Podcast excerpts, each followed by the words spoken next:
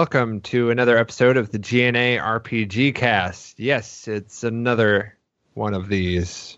Um, so, um, actually, yes. Turn the TV off. So you heard Cruel. We also have Mog, and um, Hello. we don't have Tahoe tonight. He had uh, real life got in the way of uh, his RPG life, sadly. Um, and so tonight, you might remember last episode, I got a little bit um, rowdy, and uh, I, I missed out some things that I should have explained but didn't. So tonight, what we're gonna do is we're gonna rewind. So you guys have just killed the fire elemental. Is that a was that like a dick in the butt joke? Sorry. but It's, All right, so- moment's gone. Moment's So- gone. So you guys have just killed the fire elementals in the treasure room. Um, Joe is still sitting on the floor masturbating. Uh, Tahoe, for some reason, has just fallen on the floor and started joining him. Masturbating? Yeah, I don't know. It's spreading. It's like a virus.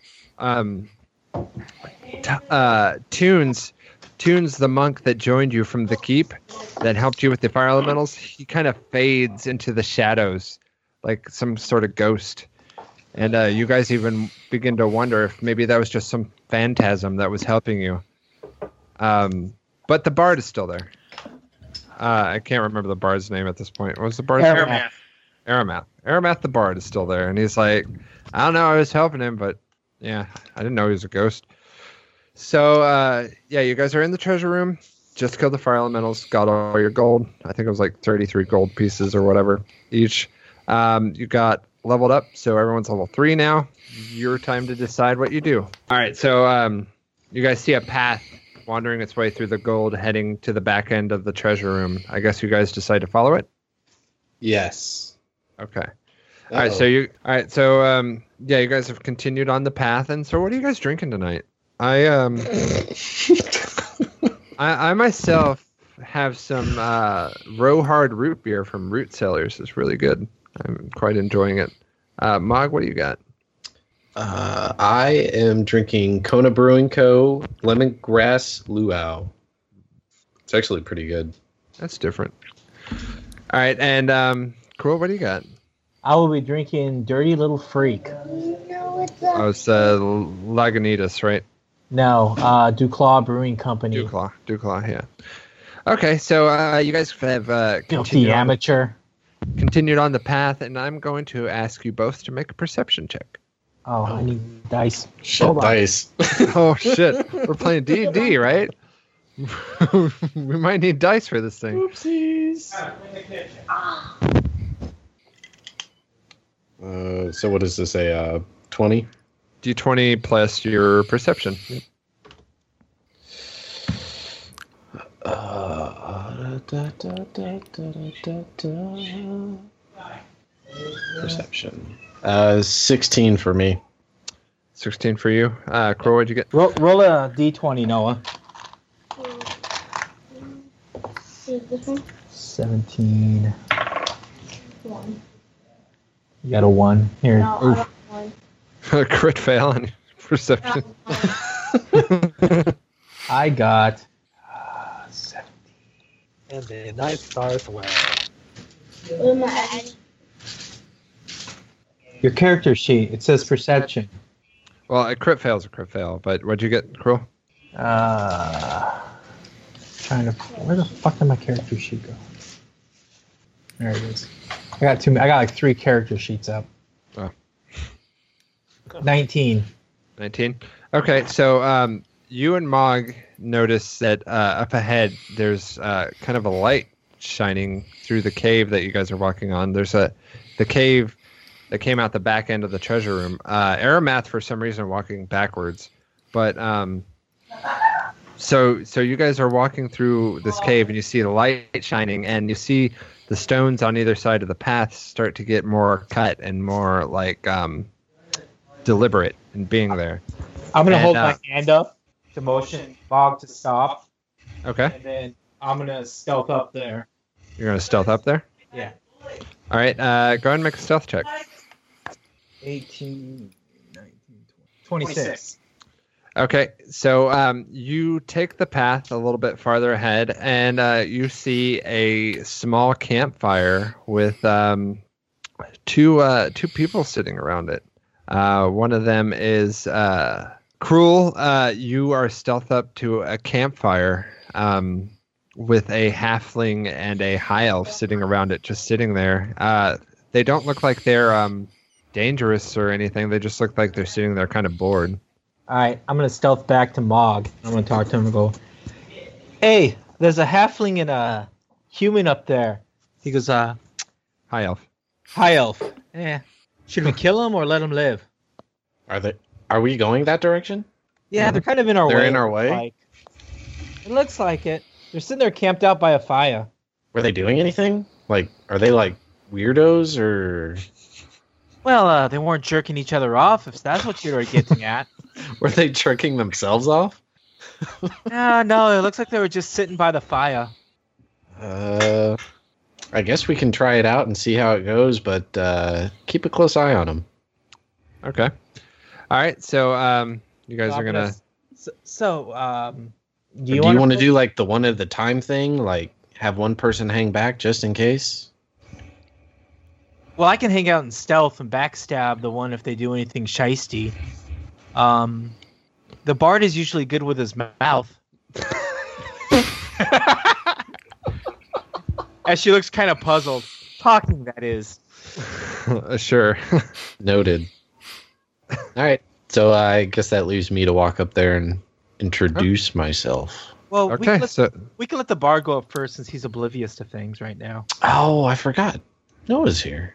Alright. it- all right. So uh, the bard begins to uh, walk up towards the the campfire, and that is where the characters Asimar and oh, what's your character's Oh, name? I- I don't have your Navara. Asimar and Navarre are introduced. Hi, Paul. Eh, And hi, Cecil. Greetings, my friends. Stay a while. Listen. Um. All right. we So. got Deckard Cain from Diablo. So uh, Aramath, the bard, walks up to you guys. He's a 14 year old, right? Cool. Uh, How old is he? 13.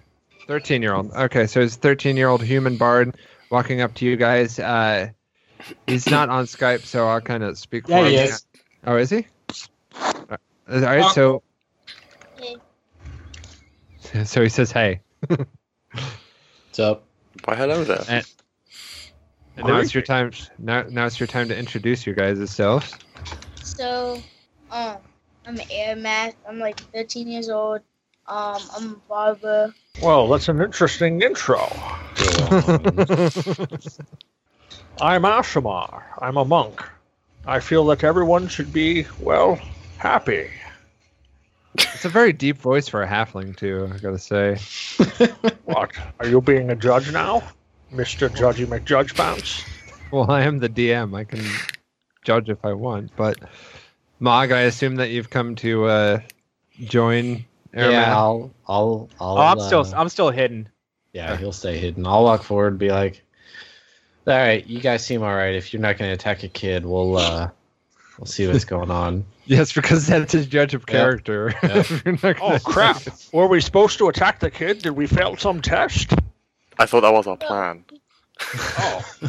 well, next time tell me about this. My bad. Well, gents, I'm I'm Mordecai.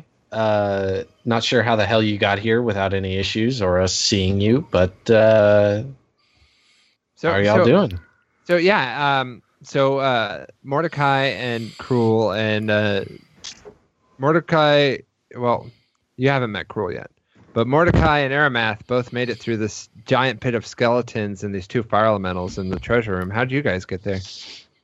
I was playing Well- Pokemon Go. and just happened to appear. You see, I was brought here by my God, who leads me in the right direction. All I have to do is stay the path, and he shall provide. And I was also playing Pokemon Go. You guys heard there was a Mew over here, didn't you? That and the gym just round the corner. Oh. Well, now that you say that, I'll go ahead and start looking with y'all if you don't mind. I see a Charizard. That bastard's mine. All right. Um, so uh, the reason that uh, Asimar and Navara is that was your name, Yes. Paul? Okay. The reason that Asimar and Navara were uh, kind of camped out here is that there's some runes on the wall, and uh, as you guys look up to investigate these runes, you see kind of like four arrows pointed up, down, left, and right. Um, you also see uh, kind of a a little like kind of quote, I guess. And it says, The only challenge is in our contradiction. And uh, you guys were kind of camped out there, kind of trying to figure out what the runes meant. And uh, I'm going to see if you guys can figure out what the puzzle is. The only what is in our what? The only challenge is in your contradiction. Well, just so you all know, I've tried the Konami code. It didn't work. Oh, but see, you didn't try the Konami code. Well, damn you, Trebek. Wait, could I just roll a perception check to see if there's an A B button and it's a giant Game Boy? No, it's just it's just uh, arrows up, down, left, and right. Damn. Can I try the Konami code? You can indeed try the Konami code. And you hear great shifting in the walls around you because you figured out the puzzle immediately. All right. Not sure what you guys were waiting around for, but uh, way to go. Well, Well- damn it, I thought I already did that. Due due to some forgotten arcane knowledge, um, Asimar just remembers, ah, left, right, down, up, left, right, down, up. And uh, the walls around you begin to shift and open, and it reveals an alcove behind where the runes were, uh, with two openings. One opening contains, uh, both openings contain jars with these kind of like metallic dowels in, in the middle of the jar. And uh, coming out the top of each jar is a little brass rod with an, a circular knob on top of it. Uh, one of the dowels in one of the jars is blue, the other dowel is red. And um, uh, over the blue dowel rod, there is a uh, lightning bolt type of symbol, and over the red dowel rod, there is a flame type of symbol. I think this is where Cruel decides to take one. Well, you guys can decide Oh, I'm still stealth.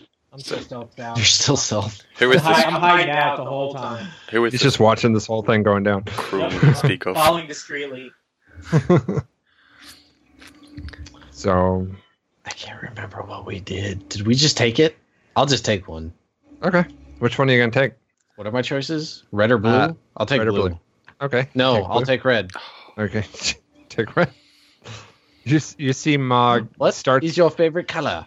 Eh, you see you see Mordecai start to walk towards the the the blue dowel uh, uh, jar, and then suddenly changes his mind and walks towards the red and grabs it out of the wall, uh, and nothing happens. I had to be careful. I got fire resistance, not lightning or water resistance. Oh, that was the reasoning. That was the reason. And uh, whoever wants to decide to do whatever, I'm gonna stop holding your hand. So I'll take the blue one. say something, Noah. Okay, so uh, Navarra is going to take the blue. So uh, we got Mordecai with the red and Navarra with the blue. And uh, you guys can now decide to. We'll just say you take a short rest now. Oh. And get all your stats, or a long rest, get all your stats up to full health, and you guys decide to move along the path. I don't know what Uh, my full health is supposed to be. You're. Did we not go over that? I have 14 written here on current is- and temps, but I don't know if does it go up whenever I level up? Do I need a roll for that? Yeah, you get one d8 plus your constitution for each level. So you get two d8 plus constitution for each level. So I think your constitution is one. All right, so I'm going to add 5 so I'm at 19. Okay. All right, so you guys are uh, uh, moving ahead through this cavern. Uh, Cruel, it's up to you whether you want to still be stealthed or not. Oh, I mean, stealth. I'm resting after in the rest? shadows. Yeah, you've been you've been stealthed for like twelve hours, but No, I haven't. I said a long rest. I'm hiding out in the back, just doing Overwatch. Okay. All right. So um, Can I roll You a perception check to see if I hear him snoring? Yeah, you can roll a perception check. He rolled an 18 on his stealth check, so it might be a kind of a hard perception. All right, D20. Where are you, D20? Well, it's a, it's a it's a it's a 26 total. He, he would have to beat because I have plus eight. I have plus eight for stealth. I thought your I- 18 was with your modifier. No, I rolled an Oh. 18. Oh, okay. Well, I rolled a 19 plus 3, so I only got 22. You do not notice that uh, you have someone following you. I'm sorry. um, so so you guys are walking along this path. Uh, Cruel is stealth behind you, but no one notices that he's there. Uh, Uh, well, I'm pretty Mordecai- sure I I know. well, you guys you guys know he's there. Mordecai and Aramath both know he's there, but they just have kind of kept their mouth shut. Um, so you guys are walking along this path, and then eventually, the path opens into what looks like open air with kind of a uh, kind of a rings coming out concentrically from the open air opening, and um, you can from here you can look down, and you can see like straight out from this point of the cave that you're in is is kind of the epicenter of those drops that were dripping that I was talking about about six months ago into this uh, lightning liquid, and you guys can see that's where they're coming from, and the waves kind of spread out from the center where these drips are dripping into the liquid. But you can see concentric rings of what looks like some sort of metal going out into the middle of the cavern. And go do the RP thing. I mean, I'm happy to push the kid into the liquid first to see if he lives. You can do that. You can. Um, you would have to make a dexterity saving throw, Damn and he probably wouldn't be too happy about it either. Yeah, something Can I think- help him push? Ugh. Do, It was- it was- okay, so are you are you guys going to try and push Aramath into the liquid? um, are we ASMR? Are we gonna be cool with these people? Absolutely. Okay. Why would you do that? I feel like we should be rolling for initiative right now. So Aramath, go ahead and make a dexterity saving throw. And um, you guys make a dexterity contest against it. I'll I'll, uh, I'll let. What do you have? Cruel. Eleven. Eleven. Eleven. All right, so I'll let you. I'll let you both roll, and I'll take the higher of it. So uh, both of you make a dexterity d20 roll. Paul, roll high. So I rolled a 9 with modifier. Nine with modifier. What's your modifier? Uh, I think it was plus 2 for dexterity. Oh, oh, so you rolled a nine altogether. Okay. Yeah. Uh, what'd you get, Paul? I got a t- 10. I got a 7 with a plus 3. Damn. Oh, So, So- you just and you as guys the elf- just play it as off the as like a was doing fake. Like, ha ha, got you. No. Yeah. Oh, So as I do, full grown men couldn't push a kid into some water. All right, I like please, I am a woman. B, Oh, there you go. and B, to make this look like we planned to do this, we at the last second we fake out, and go surprise, friends. Nah, we were just kidding. We weren't gonna. We weren't gonna actually push it. yeah, it's like Just joking. We really like you. All right, I'm gonna have you all make a perception check. D twenty. that would have not made you guys have to make a perception check, but God, your rolls were so bad. Uh, Am I doing one too? yeah, everyone. Fifteen for me. Fifteen for you. As Hold the Perception of Well, mine was much better. It was a 21 total. Twenty-one. No. All right. Noah was saying that he's casting suggestion on the high elf to stick his head No. Nope. Didn't Yeah. choose that. to stick my whoa, It- whoa, whoa. My imagination just made that thirty times worse than it probably was. I'm a lady, please. All of a sudden, I had carrots and cucumber uh, I don't know what's up with the phone right now. No, uh, Noah said RMS said that he was casting suggestion on the high elf to stick his head up the uh, other guy's ass, and it's a it's a save versus a DC of uh, I'm scared. You're scared. Feel these nipples. 15. So they have to make so uh, the high elf has to make a uh, DC saving throw beat of 15. Oh, please, for the love of God, I don't want to poop straight. So what dice am I rolling here? Oh, I'm scared. It'd be a D20, right? D20. Yeah. Whew. Come on, dice. um, so they rolled as a 13. What's your modifier, Trebek? what, uh, what, what modifier What- are we looking at? What is he contesting? A suggestion. So what? is- What kind of saving throw was that? What modifier would he use for that? Wisdom? That's up for the, the DM because Charisma? it doesn't specify. Don't be charisma. Maybe intelligence.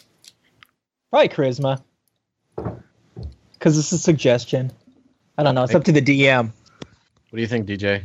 I don't know. Intelligence would tell me not to stick my head up somebody else's ass. I'm with him on intelligence here. Charisma would tell you otherwise. Potentially, Well, yes. Because it's Charisma would tell me to do it. DJ, did we lose you? Is he talking? Oh yeah, I am talking, but I had my mic muted. I I think that um on page 279. I think it would be your highest stat out of intelligence, wisdom, or charisma. No head to go up asses then. Plus a Okay. casual 5 intelligence, run 18. As a Azabir, your bum is saved. All right, but um Not to So- say that I would have enjoyed it in some fashion, because I do feel very optimistic about it. all right, so Asimar, with your uh pretty good uh perception check, you decide to come up with the foresight to grab a loose stone from the wall next to you guys, and you decide to chuck it down that sort of um those concentric rings. And as you do, you notice that the rock hits kind of an invisible floor and starts bouncing along uh, invisible corridor. And uh, all you guys notice this too. So because we him doing Oh, that, hey, it's it's a wisdom saving throw. oh, it was a wisdom saving Yep. throw. I'm still good. Okay. You're, you're still. I have enough wisdom to know that my head does not belong up your ass. Glad you knew the wisdom there, because the wisdom of I just ate tacos last night really helps you out. Uh, all right, but yeah, you guys, you guys notice you see this rock kind of bouncing on an invisible path going out into the middle of this chasm. What movie was that? I will take one step forward. Uh, you step onto seemingly solid ground in the middle of air. Alright, you're up, guys. All right, I'll charge forward like the crazy man I am. All right, Can I right, give you. him? Can I give him a little push? I mean, you can if you want, but do you really want to roll on that? do you, do you no, I don't want to have to go through this again. okay. All right. So, um, you begin to uh, run forward in this. Uh, Astamar begins to run forward in this invisible pathway through these concentric rings of some sort of metal. That, as you approach closer, they appear to be uh, brass. And there's these brass rings going along in this path into the middle of this chasm. And um, Asmar, as you keep continuing on, you eventually see uh, some big constructs off in the distance, about 500 feet away. And the closer that you get to these constructs, you see that they are some sort of clockwork mechanism that is just running silently. Uh, you have um, you have knowledge of clockwork mechanisms like this before. You've seen stuff like this before, but anytime you've seen something like this, usually it makes some sort of noise like a ticking or some sort of clicking or anything, but this is just completely and abs- utterly silent. And then a few, we'll say 50 feet beyond these mechanisms that you see, you see these blue lights kind of growing and then dripping down into the pool of liquid lightning down in the bottom of the chasm. Uh, beyond that, you don't see much, but you do see these mechanisms and kind of note that they are completely silent. So I'll let you guys uh, decide if you want to move forward or. I mean, can I just quickly check if there are any Pokestops nearby, or is that against the? Uh... I think this whole thing is a giant Pokestop. and if so, what throw would that be? Just so we're clear. Yeah. Well, I don't unless know. you've got a great ball, I don't think you're catching anything in here. Damn it! It's a I'm go out then. throw. I'm out then. Um. All right. So I guess you guys are just gonna keep continuing on. Are you still stealthed, uh, cruel? Yes, I am. I'm just I'm just shouting behind him, staying hid. Uh, but um. So what order are you guys in? Is it like uh, Asmar's first because he kind of trudged along like an idiot, and then who followed him? Because I know you guys followed him, but what order did you go in? I came in second. I was like right Okay. behind him. So Ermath was right behind Asmar, ah, And then- idiot number two. Yes. and then Navara. As it's polite to be ladies first, I'm going to gender reverse this. I push Mog forward. Okay. All right, so the order is Asimar, and then Aramath, and then Mordecai, and then Mordecai, Navara, and then Cruel following up Stealth. For some reason, you guys still haven't noticed.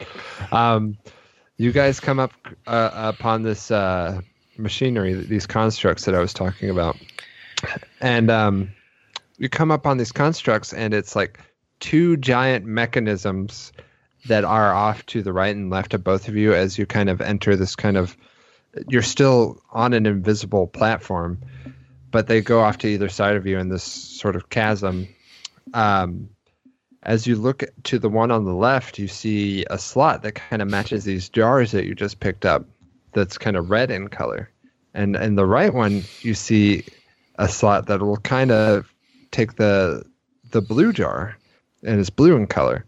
And ahead of you you see shapes in the shadows but you don't really see much more than that. And then about 25 feet in front of you you see the drips dripping down it's it's a bright light but it doesn't travel very far and you see them just every minute or so a drip grows and then it falls so you see the slots where the jars could go I and you also see you also see shadow shadowy figures up ahead a little bit too. They're not moving, but you do see shadowy shapes. Okay. Do I do something stupid? I or do I motion. just say fuck it? I motion to do rock paper scissors with Mordecai to determine which jar we're putting in first. I just turn and walk towards the one of the sides to go put my jar in. I don't even care. All right, so you're walking towards the the red slot on the left. Uh, are they colored? Yes, How They're- they're- convenient. They're pretty obvious as to which jar goes in where. Do we want to Well, put that these was in? At racist. the, do we want to put these in at the same time? Same time's probably good. I will walk towards Yeah. the blue slot then.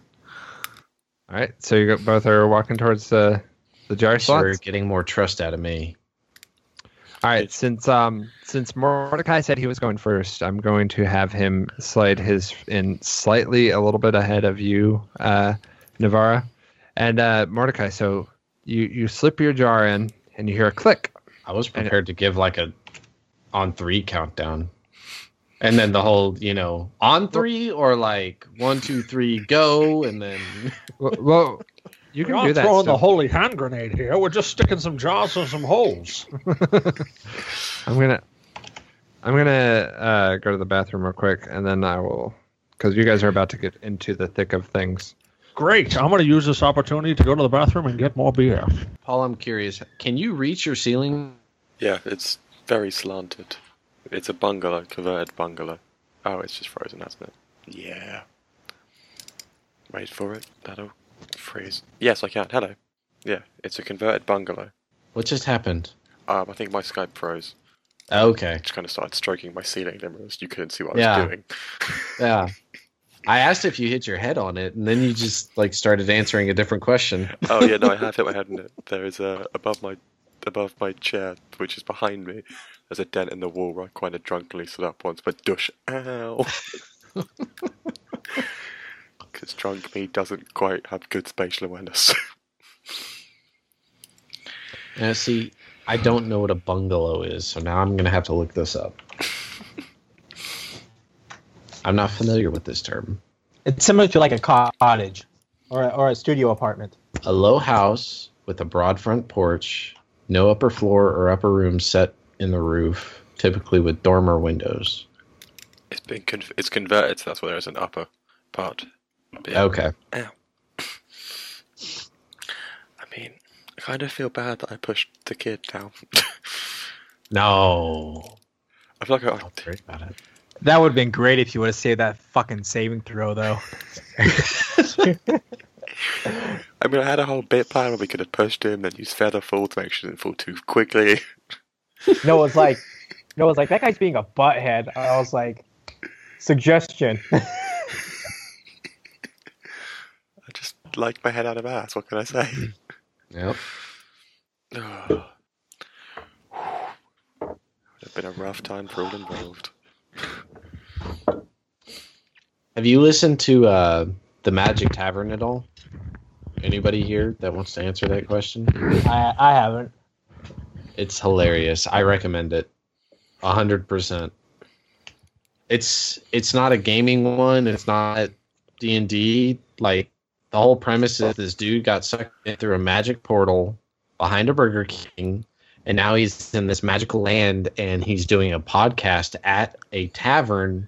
And there's two guys that are always on there, and they have guests, and it's it's hilarious. Okay, I'm back. Is everyone else back? Uh, Noah's still taking a piss, and I'm waiting for him to get done jerking it. Okay. Okay. I have to confess, I almost broke a sacred rule. I almost had to have to drink Guinness out of a plastic glass. Um, Hi, DJ. Did you drink anything tonight, Paul? Add chocolate milk. because That I was like, counts. Let's not get too drunk because I don't know what I'm doing. don't worry, next time I'm going to be all sorts of wasted. Yeah. Just be like, I push everyone in lakes. I, I s- he didn't even make that good of a roll, and you both failed. Now that you mention it, I haven't seen y'all's pop up on my. uh It's been 16 days. What's up? Wait, wait, it's Sunday with with DJ. Yeah, I'm gonna be on the Foxcast this Sunday. Ooh. Then we have actual, like, we have Alex. It's gonna. There's so many guests. I know we got guests coming up too. Um, I think uh, Two Real Games is doing next weekend. Nice. Um, I will be playing Noah. He fell asleep. The meds kicked in. Well, he uh he sprained his Achilles uh tendon when we were in uh uh kickboxing. So okay, so you're gonna be double double charactering. yeah. Okay. So we should expect some double fisting from you then. All right. Um, Hey guys, how are you doing today? this is new Aramath. okay. So um, you said you were gonna do a three, two, one sort of thing with the jars. Yes, we're gonna go three, two, one, and we'll put one at the same time. Okay. So uh, you guys click your jars into their slots. You hear a Mm, that's nice. you hear a click click, and the jars shoot right out of their slots and back into your arms. And then a split second later, a split second later, you guys are all blinded by this pure white light that is brighter than anything you guys have ever seen. And all around you, you realize that uh, all this invisible platform was actually glass and it is now glowing. And um, you guys are standing in the the beginnings of a giant glass bell jar with all this brass machinery running in it. Um, and like I said, the brass machinery is just running silently along. And then at the un- other end of this bell jar, you see uh, a pedestal with a a small uh, gold and brass and silver uh, kind of object. And then directly in front of that, you see a giant brass clockwork golem. And uh, it has a, a tube sticking out the back of it, kind of going into the floor of this glass structure. And uh, from the glass structure, you see kind of blue energy flowing into the tube and into the brass construct. And then a, uh, a little bit later, it kind of shakes off the tube, starts shaking itself. It It uh, slowly brings up both arms, and you can see each arm ends in a hole, and it looks like arm cannons on each end. One is blue, one is red, and it starts pointing its arm cannons at you, and it's initiative time. Awesome. Blue is clearly Team Mystic, and they suck. So, um, do we put the do we go to get the jars in the cannons? If only Can we. we can we pull the jars back out, or are they They're, like? they're, they're in our hands already. They shot out. Hmm. How about putting them in opposite sides? All right, so uh, you guys see this um, this brass golem with its two arm cannons kind of pointing at both of you, or I mean all four of you, all five of you, but only four are known. Um, so one is red, one is blue, and it's initiative time. Your initiative also is your uh, d20 plus your proficiency bonus plus your uh, just plus your dexterity. Sorry, not plus your proficiency. Paul. Well, Okay, do you, I, can, I can do this. Okay. So, mine's a whopping six. Fuck. Uh, d20 plus dexterity. All right, so uh, I rolled a nat twenty plus three. man, you Nice. nice. 23. I All right, rolled so a 11 plus 2. all right, Mordecai is at a twenty-three. Uh, Paul, you are 13. Navara. Navarro's at At a a solid 13. 13. Uh, What was Let's just what- say I was prepared for a fight. Crew's at a 21, Twenty-one. and Aramath is at an 18. Ian. All right. Um, And I'm calling. I'm calling Ask- our monk. Asimar, what are you at? I'm at a whopping six. Six. Okay. It's all right. We might need you in the back. You always need me in the back, Trebek. So does your mother. Honestly, you you weren't too far off from what the construct rolled. So, um, and first is going to be Mordecai. Woohoo! All right. Is it just this one golem? It's just the one golem in front of a pedestal with a brass, silver, and gold item behind it. And it has a red has a red arm cannon a blue arm cannon. Yes, and it looks like it's charging both of them right now. All right. Can I pull out the jar, the red jar of the wall? It it, it popped out of the socket and landed back in your arms. Really? Yes. Isn't there a rod inside the jar? Yes, it's a little dowel rod. It, um, I'll uh, How far away is this thing? well before you do that, make an Arcana check because I should have done this when you guys Tell found the jars. But go ahead and make an Arcana check. Everyone make an Arcana check. Well, fuck you. I got plus four in Arcana, and I'm not going to let myself roll another net 20. 18, No, like- so 22.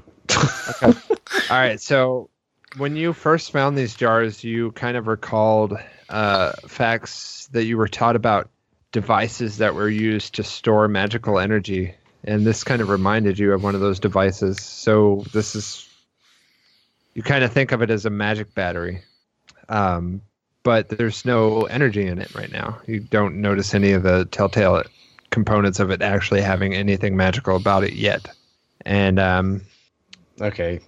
that's where you're at. How far away did you say this thing was from me? You guys are about 95 Hey, feet. from Joseph is trying to get in the call. I don't. But Oh. Oh, do you want me to add him? yeah, he's trying to get in, but it, it said he's connected, but it doesn't show him. He's gonna, he's gonna try to add you. All right. So, um, here, we'll pause it again. I'll add him to the call and we'll say he like joins the fight as you guys are starting to fight. He was stealth like cruel. We just didn't know he was there. He was devil stealth. He was stealth. and then he, even cruel. as he's running up, he gives Cruel's position away, maybe? Okay, I just got the. Okay. The eternally stealth guy. I almost want to just start from the beginning No. Honestly. because this is going to be so much of a pain in the ass to edit this later. Honestly. Well, I still have six beers left, so you have about that much time. Ooh, wait a minute. Forget it. I've got rum still. I added him to the call. Can you hear me? Hey. Oh, there he What's is. going on, man? Not much. Okay. All right, so Joe, are you level three now? You need to uh, update your character sheet to level three because you've been sitting there masturbating this whole time. I'm good at that. Talking about rubbing that shit raw. Let's add everyone as Skype contacts because that's the thing. Uh, yeah, I should probably do that, shouldn't I? Mm.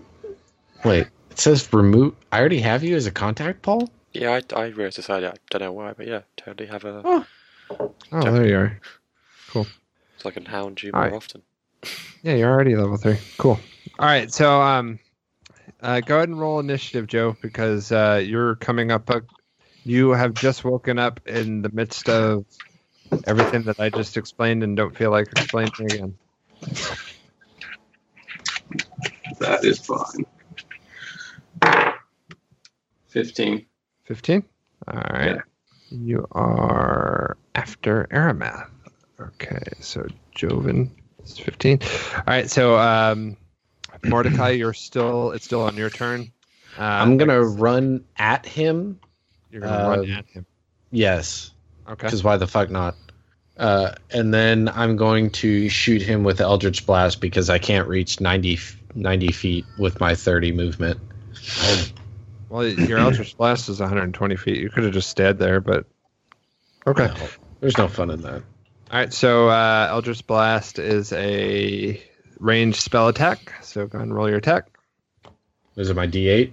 D20 plus your spell casting modifier. Oh, to to hit. Right. Yep, yep. Uh, which I think is five. 16. Okay. No, it's charisma, isn't it? Yeah, it's, it's charisma plus proficiency. It's my so it's plus- Oh yeah, yeah. It was plus five. So yeah, uh, 18. 18. That'll be a hit. All right, sweet. Go ahead and roll your damage. Now it's a D8, if I'm not mistaken, with my Eldritch Blast. Or, you know what? Since I leveled up, it is now my Agonizing Blast. It's a D10 plus my Charisma modifier. Okay. So fuck your couch. It still sounds like a venereal disease. Well, you know, sometimes you gotta race. Uh, nine plus my Charisma, 12. All right, so you do 12 damage. Uh, it it barely flinches. it barely notices that your blast has just hit it directly in the face. Um, and then it is now Cruel's turn to go, and you're also still stealthed. So Correct. You said there was two cables that were attached to it. Still. uh, the the cable that was attached to the back that looked like it was powering it up has detached. It is uh, no longer attached to the Bellator. I'm gonna backstab that bitch right where that power cable was uh, attached at. It's about 95 feet away. Why? I, uh, I Yeah, you were in the back too. Yeah, I'm stealthing right behind. I'm still stealthing behind it then. So yeah, you're you're probably about 100 feet away from the construct as the combat started. I thought you said it was closer than that for some reason. Now Uh, the rest of the party's 95 feet away, and you're about 100 feet away because you were stealthing in the back. I'm still stealthing towards it. Okay. I'm, I'm gonna Um, use it. I'm gonna use a dash action. Okay, so you move 60 feet, right? Yep. Go ahead and make a stealth check against its perception. Twenty-three. All right, let me roll its perception. Yeah, you're good. It doesn't notice you coming up on it, and you are now uh, about 40 feet away. And it is uh, Aramath's turn. So, Cruel, I guess you're controlling Aramath too. Yeah, he is going to. And the thing hasn't moved, right? It hasn't moved yet, no. He's gonna hold his action. Okay. And then uh, Joe, uh, you in a snap decision of what the fuck am I doing? You stop masturbating and decide it's time to fight. And uh, I let go of my uh, my little sword and I stab it with the short sword. Well, you're still 95 feet away, so Oh, okay. Are these know. I- I euphemisms? the first one was, I feel like, but not the second. um, okay, I'll move uh, closer. You'll move closer. It's the you're gonna dash up sixty feet. Yes. Okay, so you're 35 feet away. All right, and then it is now um, Navarra's turn. Uh, I am gonna cast shield on myself. because fuck everybody else. well, I feel like I'm holding a thing. It's like either you or I are gonna get hit here. right. So, Way to be a team player there, Trebek. You're gonna cast shield on you. fine, I'll go shit. For... Yeah, no, I'm sick of myself. right, so when you're hit by attack or targeted by spell, Hang on, visible barrier or magical force appears and protects you until the start of your next turn. You will have a plus five bonus to AC. Okay, so you have a plus five bonus to AC until the end of your next turn. Yes. or the the start of your next turn. Sorry. All right, and then the next in the order is going to be the construct, who is going to uh, rush forward his thirty feet, who is now sixty-five feet away. Um, he is now uh, he's like right next to you, cruel, and Aramath. He's about five feet away from, or Joe. He's about five feet away from you. Wait a minute, wasn't I was the wasn't I the first one in place? No, you haven't gone yet, Asimar. You, you, Um, you- nobody's nobody else has moved. Is what he's. Yeah, Joe and Cruel have been the only ones that have moved. Uh, uh, hey, hey, hey! I think Mog moved like Mo- Mordecai moved like thirty feet. Oh, did I you ran move at feet? the thing. Oh yeah, yeah, that's right. So you ran thirty feet towards it, and then agonizing blasted it. Yes. Okay, you gotta you gotta be more specific with how much you move, rather than I move towards it. Thirty feet. I said my Oh, okay. movement was thirty feet. Okay, it is now. You can It moved. it. Check it moved. It moved thirty feet towards the entrance. So cruel, you are like right next to it. Uh, Aramath or Joe, I'm sorry, is about five feet away, and Mordecai is about thirty-five feet away. And um, it is going to actually look at Mordecai, and uh, you had the flame, right? I did. It is going to take its right arm, and you see it start to shake and charge up, and a red energy blast shoots out its way towards you and makes a ranged attack against you for a. uh, uh, it's a uh, it's a twenty-one. I have cast shield on the wrong person. which I'm pretty sure is going to hit. Right, So is it is it aimed at me or is it aimed at the jar? it's aimed at you. Okay. Uh-oh. Bye, Felicia. Bye, Felicia. All right. So what what happens? Well, it hits you, right? It hits you at a twenty-one against your AC. Yeah. Yeah. My armor class is thirteen. Okay, so so, it, it connects. it's gonna roll damage. Um, it does ten damage, but But- I have hellish resistance to fire. okay. So uh, as this bolt is um, hurtling towards you, you see it kind of split in the middle, and half of it is drawn into the jar, and you see sort of a weak glow appear in the dowel rod in the jar as you take two fire damage. Is that what he rolled?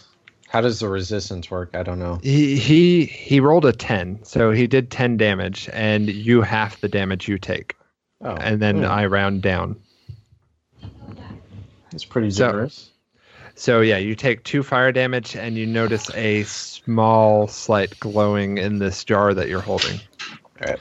And um. He's also going to make a melee attack on Aramath. He's got some long fucking arms. It's five feet. Oh, It's always about length with you. Aramath Uh, never moved though. He held his action. Uh, not Aramath, sorry, Joe. It's going to make it on Joe. Uh, that's a twenty against your AC. Against mine, mine is 15. So that's going to be a hit, and he's going to do it. D10. It's going to be a fuck.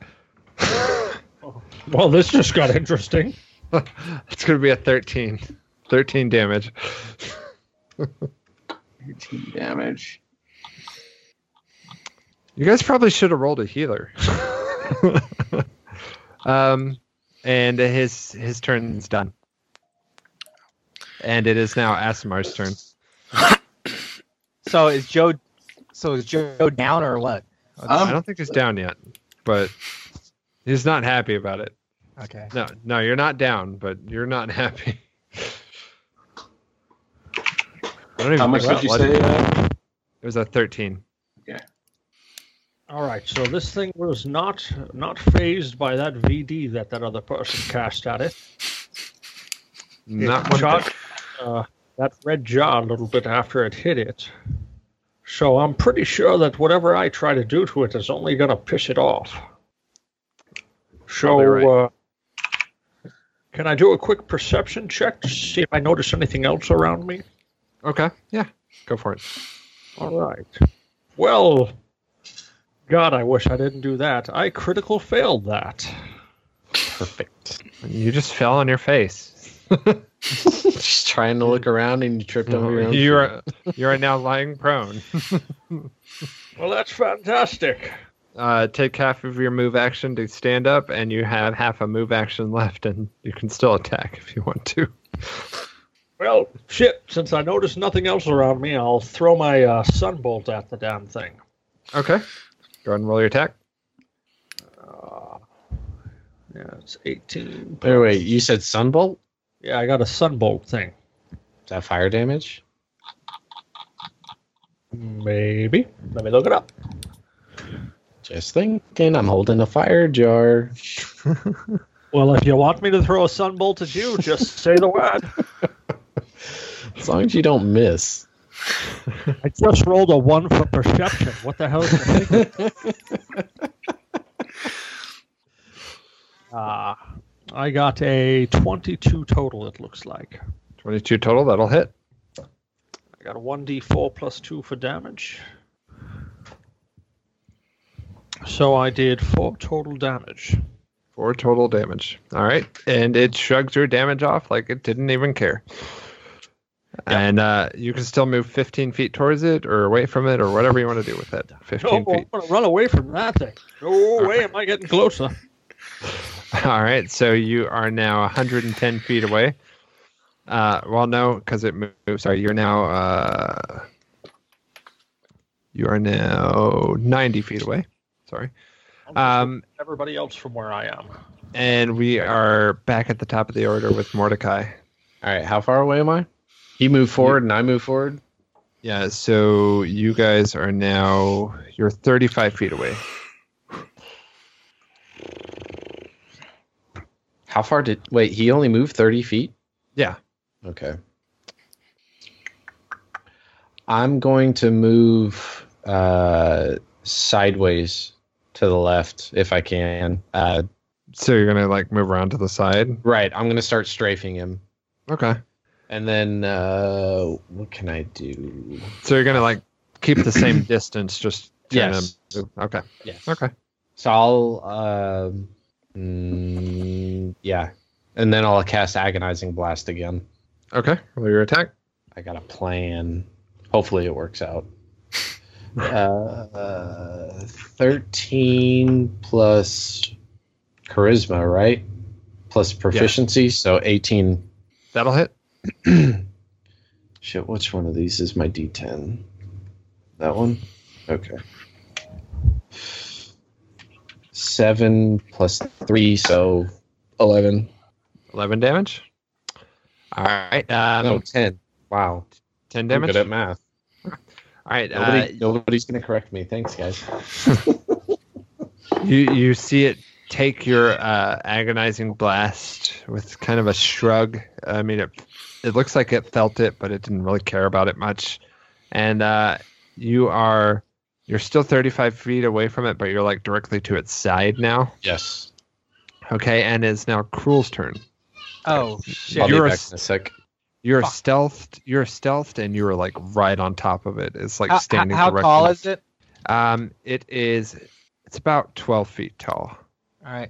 So I'm gonna, I, so I'm gonna climb up the wall, so I can backstab. Well, it. you're you're like you're like in the middle of the bell jar, so there's nothing really to climb up except for him. All right, I'm gonna run up his back and backstab him in the back of the head. Okay, go ahead and make your attack bone or your attack roll. 13, 14, 15, 15, 16, 17, 18, 19. 19. That'll hit. And then it does 1d6 plus, I'll do 3d6.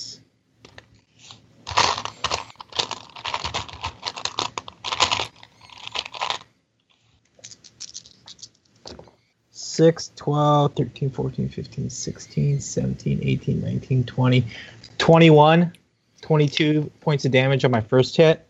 And then with two, Okay. yeah, then- then my offhand, 16. I rolled a 16. That misses. Okay. So you hit it with your first attack, and it seems to. It takes the hit and seems to completely ignore you and continue amo- along its mission or whatever it's doing. Oh, and Aramath, he was holding his turn. He's going to heal Joe with uh, cure, I for, cure wounds. Sweet. Uh, that's uh, D8 plus your spellcasting, right? Yeah. Okay. So he heals him for 11 points of damage. All right. So you are at 21, if, unless I'm mistaken. 22. Okay. Good stuff. Um, and the next in the order is going to be uh, Aramath. Oh. He's going to good. cast he's to cast uh cloud of daggers around him. Uh, around the uh, construct or the, Yeah. the brass golem. Yeah. Okay. And it's a Uh, cube. It's a cube uh it is a 5 5 foot by 5 foot cube. All right. Let me see. Creature takes 4d4 when it enters the spell for the first time or starts its turn there. Okay. All right. And then the next in the order is going to be Joe. Okay. So You're about uh, five feet away from it right now. all right. I'd like to uh, move in close enough to use my uh, sword. Okay. Um, go ahead and roll, I guess. Yeah. Roll your attack. Ooh, six. Well, it was a natural one too. So Yeah, yeah, you, you missed. you, you you you walk up to it, you swing, and you fall over. You're prone. I believe he also takes damage from cloud of daggers. Joe does. Yeah. Yeah, yeah, you do actually. You take forty-four. Well, no, because what's the range on your mace? I think it's a five-foot range, so you should be all right if you stay at max range and use it. okay. So this thing has daggers flying around it too. Yeah. Yeah. yeah. Oh, okay. And it, it'll strike anybody within a 5 foot radius. Okay, I didn't know that. I think I think you have enough range to be able to hit it outside of the radius. So, unless I'm mistaken, but but yeah, you missed anyway. It doesn't matter really. We'll just we'll just say you didn't take all that damage. How about that? Um, Okay. and Navara, it's now your turn. I'm gonna use one of my cantrips. Okay. Um, I'm gonna use shocking grasp on the thing I'm holding slash myself to get the thing I'm holding. What do you, what Huh? do you mean? What? It's a cantrip, Okay. it does lightning damage, and I'm obviously holding the weird lightning blue thing. So you're gonna use the shocking grasp on the jar you're holding. Yes. All right, so make a melee spell attack against the target. You have advantage on the attack roll if the target wearing armor made of metal. I've, Okay, uh, I'll let you do that. Um, and I won't even make you take a roll. Just uh, roll your damage on it. Okay. well, Uh, what am I rolling? Weapons damage Uh, against a w- d8. one- One d8. Six. Do I add a spell attack bonus? Nope, just one d8. Just uh, then six. All right, you you notice the uh, the blue dowel in the middle of the jar begin to glow, kind of a little bit brighter than the one that Mordecai is holding, but not too much brighter. Why we got to compare now? Why is his dowel bigger than mine? It's glowing bigger, please. Glowing brighter, whatever. Just because he Eh. works it a little bit better doesn't mean I can't. It's all All about right, uh. And then uh, it is now the construct's turn. Shit. Um, you didn't move on your last turn, right, uh, Navara? Oh crap. No. Okay. All right. The construct is going to move forward about. Let me think. Help.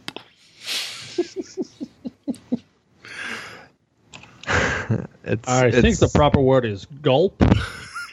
it's going to move forward. It's going to move forward about twenty feet, and it's going to point the red cannon towards Mordecai and the blue cannon towards Navara, and it's going to shoot blasts at both of you guys. Uh, the first is going to be a roll against um, uh, Mordecai. Best of luck, friend. So 21 versus AC. Which I'm sure is it. That's a hit. And against Navara, we have a 5 against AC. Yes, I believe that's a miss. All right. AC so, 13. Mordecai, you have a resistance against fire, right? Yes, I do. Okay. So that's 12. That's a D8. Sorry. That was a D12. I'm a dummy. Yeah, you can Alright. use a D8. I'm okay with that. All right, so um, a a fiery blast comes racing towards you, but it splits before it hits you, and half of it hits the bell the the jar you're holding holding holding holding, It's a And, jar um, of holdering. and uh, as this fire splits off and hits the jar, it begins to glow very very brightly and starts pulsating, and but you also take the other half of the fire damage, and you end up taking three damage, three fire damage. Uh, Paul, as you are uh, holding your your blue jar, you see a blue bolt of lightning coming at you, and um, but it's not even coming at you; it's coming directly for the jar you're holding. And um, Throw it away, throw it away. it comes towards you and it hits the jar you're holding without dealing any damage to you and it starts to glow brightly and starts pulsating That deserves a dance. and um, the construct is not in melee range of anyone else so its turn is over and it is now Asimar's turn Well, noticing that the blue cannon charged the blue beam and the red cannon charged the red beam, I'm gonna go try to see if I can do some damage to that red one The with red- my shun bolt. you, you're gonna do damage to the construct No, No, he's no, going to target jar. the jar I'm holding. oh well okay He wants, he wants to aim at my pulsating dowel. okay um, this is Just going in to be- case. You might want to drop that jaw. It's going to be an attack roll against Mog's AC. So go for it. Uh, 16 We're plus. fluid with the rolls here. 16 plus 4 equals 20. All right, what's your AC, Mog? Because I think that's going to hit you. My AC is 13. Oh, shit. All right, so roll your damage. It's low damage. It's 1d4 plus 2, so we're good here. Okay, Well, it's 2, so 4. four. All right, so uh, Mog, you see, or Mordecai, you see Asmar kind of stridle up to the front of the bell jar and um, aims a spell at you, which kind of splits off before it hits you, and um, half of it runs into the bell jar, causing it to uh, not really do anything. It just doesn't change, and then the other half of it hits you for one damage. I promise we're friendly. Well, that was super effective. I give a glaring. I understand, but really? Come on. Look, It was that or I soiled the job. One of the two. Halfling, All please. right, Mordecai, it's now your turn, and I want all of you guys to make perception checks. Well, well, I was gonna say my uh, rogue was gonna yell, Shoot the fucking construct, not the jaws, you fucking idiots.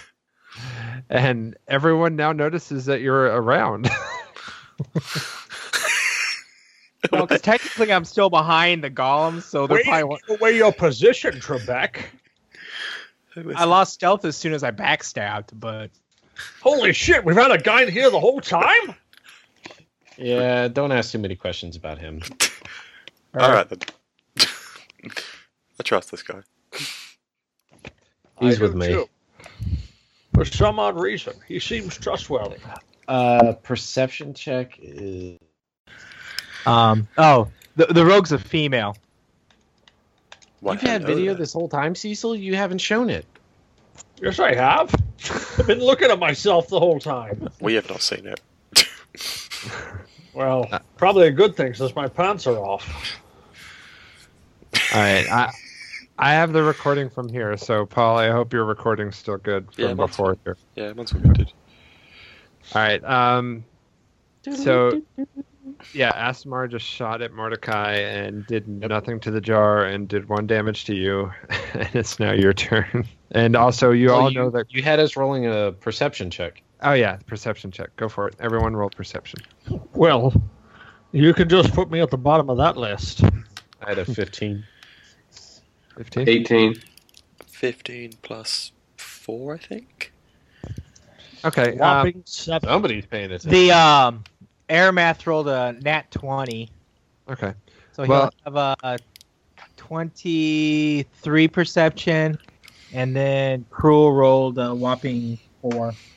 Well, as long as one of you, Better as long as one of you rolled high enough, I expect that you'll notice this and then kind of shout out. Uh, So, uh, Aramath notices that along the middle of the bell jar, uh, the kind of uh, parallel to the path that you guys came in on, there's a bunch of these kind of um, bars hanging down from the bottom of the bell jar, and uh, they look like they're padded handles hanging down from the ceiling. And that's all you notice, and it is now Mordecai's turn. I'm still 35 feet away from him? Or Yes. Well, no, you're about he 50, move you're about closer to 50 me? you're about 55 feet away. It moved away from you. It's kind of diagonally away from you at 55 feet or so. Okay. I'm going to continue moving behind it. Okay. Same distance. Okay. Uh, fuck. Do we have to? I just met. Okay, so I have this glowing dowel that's not taking any more charge. What the fuck do I do with it? Put it in the hole. Check if there's a In- gym nearby. Well, you said there was uh, rings or something around us. Oh, those are just like the, now that the the whole thing, the whole structure is glowing. You can tell that those rings just look like they were kind of supports that were holding the whole thing up. Mm. So what exactly is above us? Uh, it's kind of a glass dome, and above that is just a cave ceiling. So, and below Okay. us is these padded things. and below us below you is uh, the giant uh, lightning lake and then slightly above you is the padded handles but that's directly in the middle Okay. of the bell jar Did I miss something, or what was the purpose of the perception Airman- check? Air, Aramath is gonna yell, "Put the glowing jar in the fire hole." First, we're talking about blowing everyone, and then it's a fire hole. Are Well, you okay. sure this is D and D still? That that seems like the next best step. So I, uh, Wait, how far away I'm from going to shot the? beforehand though. Do we want to do it at the same time again, or do we want to go one at a time? Hmm. How far away are we from the holes? uh, I'm next to mine. Navara is hasn't moved away from his so Hers, or hers yeah so Navara is directly next to his and so I'm uh, probably 45 feet because I moved 30 towards him and then I moved around him. yeah, you're about 50 feet away from it All right, so I guess I'll start moving towards it. But I also have Mage Hand that I can use to make up another 30 feet. okay So I can push that closer. So you're gonna use your mage hand to grab the jar and push it into the slot. Is that what you're doing? Okay. That's what um, I'm doing. Cool. I'll just let you do that, I guess. Yeah, Uh, this is gonna happen, DJ. Just All right, relax, so- lay back. so Let my hand Um, push it in. and other all of you guys see an otherworldly hand come out from uh, Mordecai and grasp the jar he's holding, and it travels uh, ethereally to the uh, the slot in the wall that he put the jar in previously. Uh, it then inserts the jar into the slot in the machinery, and you guys hear a click. And I'm going to take that as uh, as the end of your turn. Oh yeah. And as now I mean, there might be a little like little jig, but I don't know. Maybe. Uh, We'll you guys, you guys heard a click, but you don't really notice anything else happening quite yet. And it's Aramath's turn, or no, it's Cruel's turn. Sorry. I'm gonna continually jam my sword into the where that um, cable was at. at. the euphemisms in this Bah. episode. So the behind the construct. So you're going to move 20 feet to the construct and attack it where the cable was at. I'm still on the construct's back. Oh, so you're riding it. Okay. Yeah. I told you Okay. I crawled up his back and shoved my sword in the uh, charging with the cable. Oh, you son of a bitch! That's what I was gonna do. All right. All right. Go ahead and make a attack roll. Uh, miss. Okay, I'm not even going to ask. but it was it was I rolled a two and it was a seven. okay. 18. 18. Yeah. Uh, that'll hit. Roll your damage.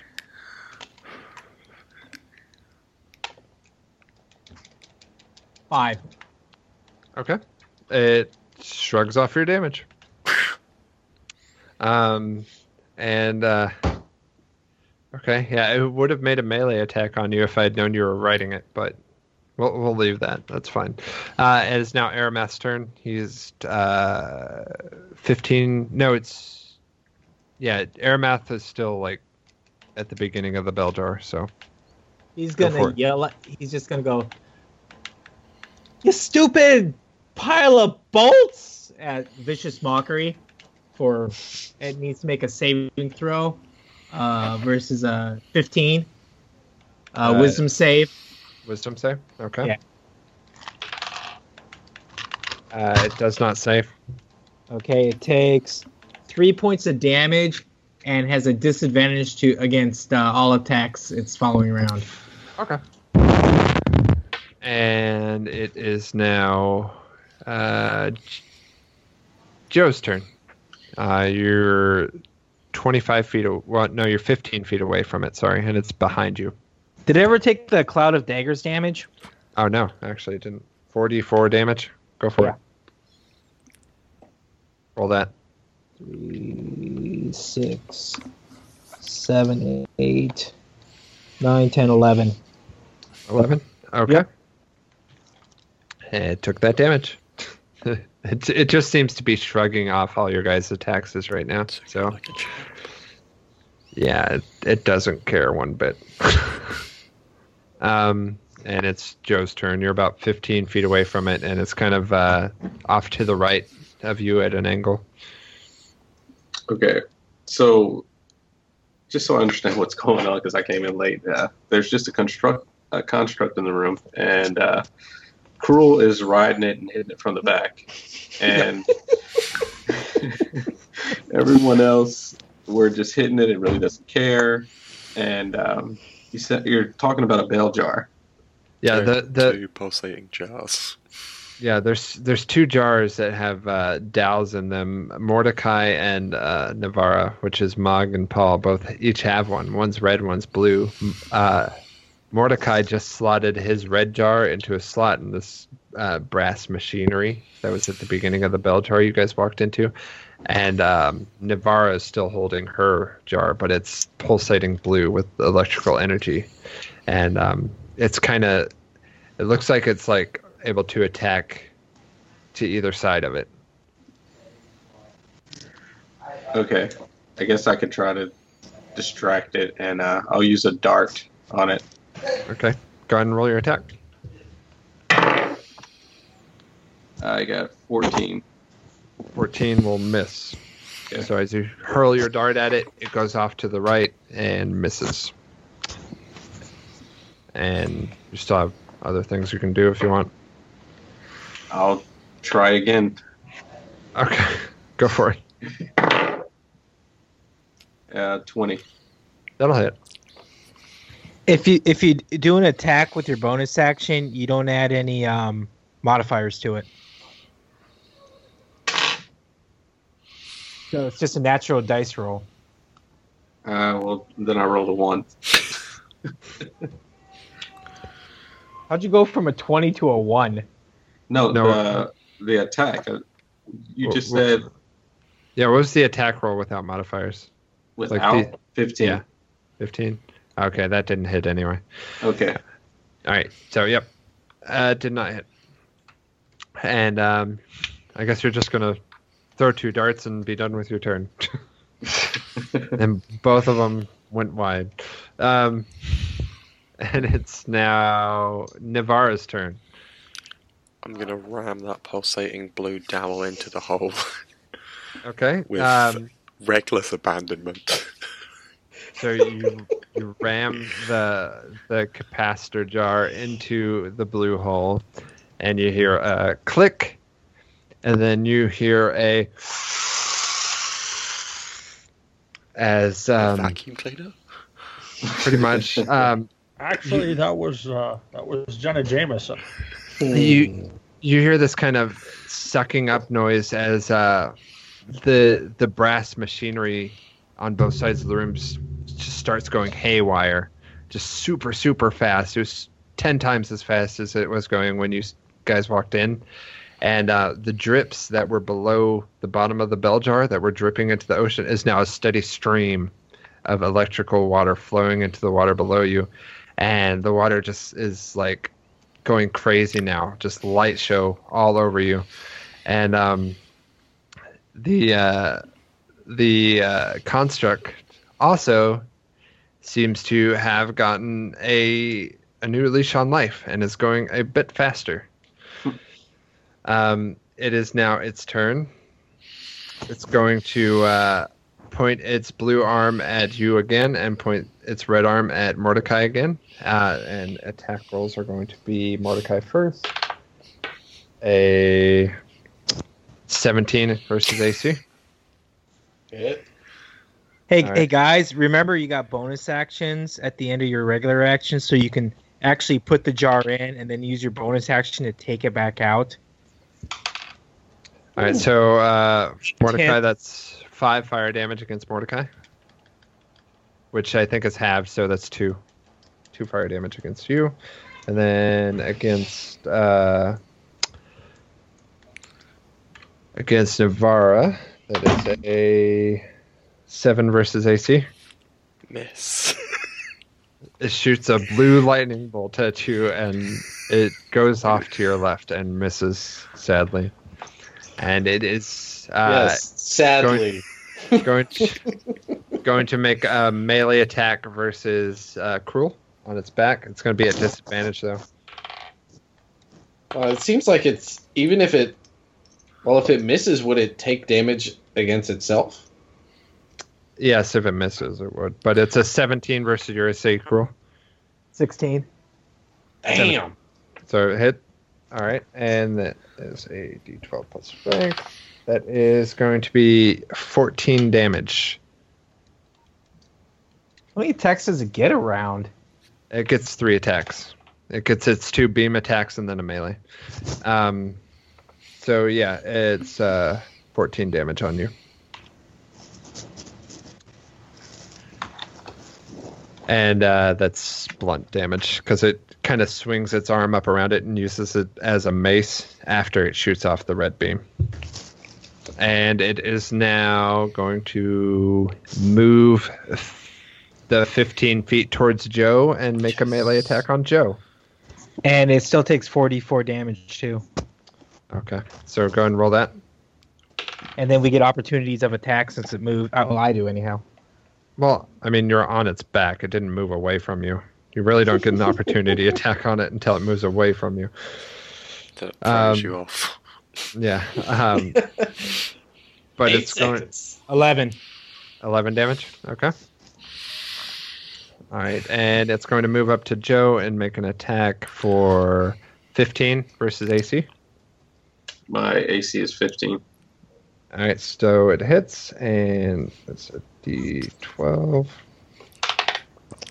That is a 11 damage. I'm down to 11. You're down to 11. Okay. Yeah. And that is the construct's turn. It is Right. now.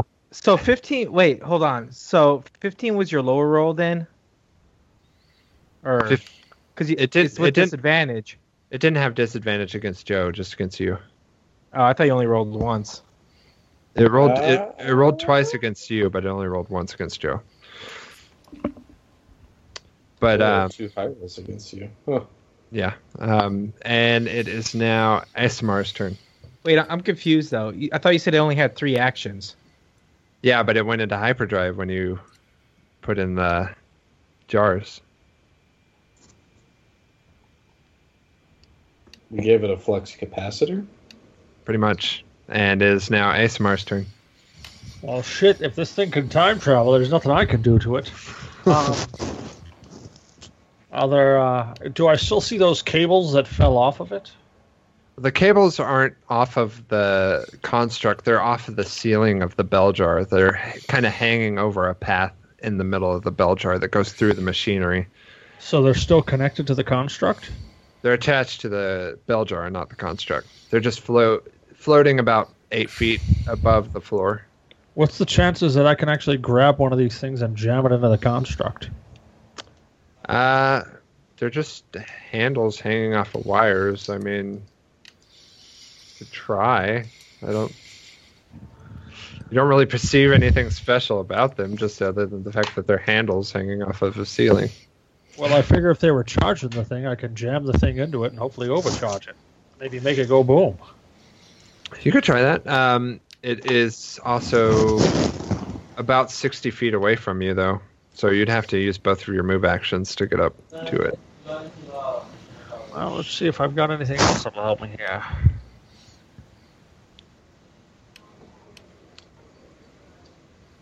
Uh, nope. Well, I guess I'm gonna charge forward like a crazy man. Okay. You're just going to use both your move actions? Mm. Yep. Get right Okay. up on top of it. Okay, and it is back on top of the order with Mordecai. Um, it's now 35, or no, you moved, so it's about 20 feet away from you. I really am at a loss because all we did was give it more power. You could try. But you also you also have to uh, like realize what happened in the room around you too, See, I feel like what's going to happen is because and the the, handles. yeah, because the pool below is filling up, we are going to eventually jump up, hold the handles, and he's going to get roasted in this liquid ball of lightning. But it's at what rate is the pool filling up? So will we survive? Hmm. I mean, we could try just going in again and see if that increases the flow. At the risk of powering him up, though. In the hope that Okay, so Well, you could always try to overcharge the damn thing. Give it so much power that it goes. yeah, boom. that's that's what I'm thinking. I'm thinking we just keep reinserting and inserting the poles into the holes. Keep charging it up. Yeah. Pole and pole Alright. and hole constantly until this I'll thing fills uh, up. yeah, I think I was 30 feet shit. away. You said I was 50 feet away, and then I moved 30 feet closer, so I was 20 feet. So I'm going to use Mage Hand again to pull it out, but I'm going to move closer as that's happening. So I'll be close enough. Uh, I'll be right next to it essentially, and I'll be able to pull it out. To pull the the jar out of the machinery. Yeah, when in doubt, pull out. Come on, man. All right, so uh, you move up to it, you pull the jar out, and nothing changes. The jar has no energy left in it, but uh, nothing happens to the room around you. That's And um, expected. So okay. and that's your turn. So it's going to be cruel. And you're riding this thing. You just took some damage. It's Yeah. Your turn. I'm gonna jump off of it and go in stealth. Okay. So you're just gonna you're gonna take an opportunity attack though, and it'll be at a disadvantage, but it'll still be an opportunity attack. I'm gonna I disengage. Oh, okay. Okay. Um, 19, 20, 21, 22, 27. Against perception. Huh? Yeah, you're good. You're good. Um, so you're just gonna stay stealth. Yeah, I'm stealthing right now. Okay, and you're just gonna stay around it. I'm gonna guess.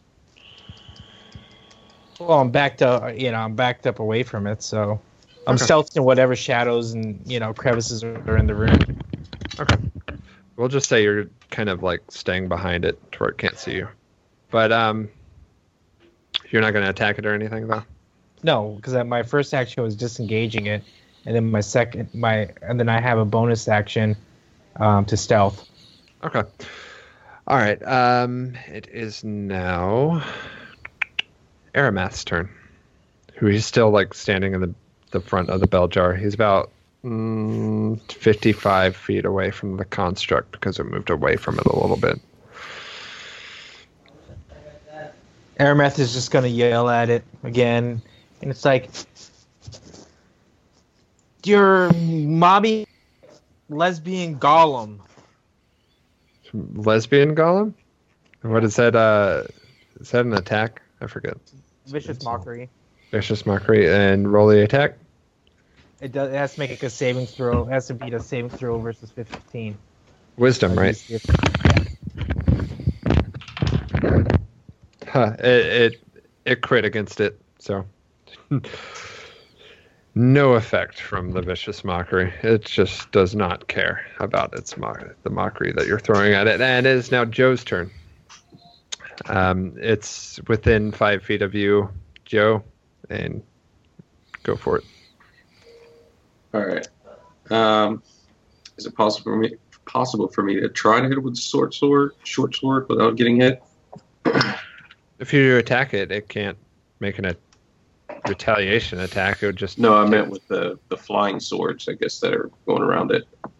Oh, the the daggers. It, Yeah. those will hit it if it moves again. Okay. Uh, I'll try to hit with the short sword. Okay. Roll your attack. Uh, seventeen. That's a hit. Roll your damage. Six. Six. Okay. Uh, that's a hit. And okay, it is now the now Navarra's turn. I'm gonna pull out my my used my spent jar, Okay. um, and then I'm gonna, I guess. He's not really hitting me, so mesh, metal shield. I'll um, I will use shocking grasp and try and charge it again, Okay. Um, which is um it's one d eight. one d eight. Four. All right, you shocking grasp the jar. It uh, starts to glow weakly. Um, and is that going to be the end of your turn? Uh, yeah, because again, there's not much I can do. I feel like I Okay. can stay here to just keep going in and out with this old jar thing. All right. Um, it is now the construct's turn. It's going to turn and attack Joe for a melee attack. That's going to be a 12 versus AC. Fifteen. Okay, that's a miss. So it's going to move uh, 15 feet away from you, Joe, uh, towards the machinery. So it's going to take an attack of opportunity from you. So go ahead and roll your uh, attack roll. A natural twenty. So uh, Nice. So roll your damage and double it. oh, I had to roll one. Um, so uh, it's so that's four, and then you said double it. Yep. Okay, so eight. Eight damage. Okay. That was spectacularly ineffective. oh, That's great. All right. Um, it's gonna move up close to the machinery, and it's going to charge bolts for both Mordecai and Navara. Uh, the first is going to be against Mordecai for a critical miss. Finally. The the second is going to be against Navara for a Critical hit. eleven. 13. and you guys are both safe. Uh, the uh, bolts, the bolts of fire energy and electrical energy, both surge towards the jars and do Damn right they do. They uh, hit both the jars, and both jars continue to slowly pulsate. Oh, damn it. Um, and it is now the end of the construct's turn, and you guys start to feel the entire structure you are in begin to shake and rumble. And I am going to make you all make dexterity saving throws. What dice? Uh, it's a d20 plus your dexterity. And, um, okay, so 20 Joe? I rolled a 16. all right, I so have, a- I have a twenty. okay, so 20, 20, 16. What'd you get, Paul? 15. A 15. All right. Uh, Cruel, what you got? 22 and 13. All right. Who was the 13? Aramath. Airmath. All right. So you guys feel this whole structure shaking and swirling, and then you guys have the foresight and the dexterity to decide to make it to these handles and grab on for dear life. But uh, Navara and Aramath aren't able to make it to the handles.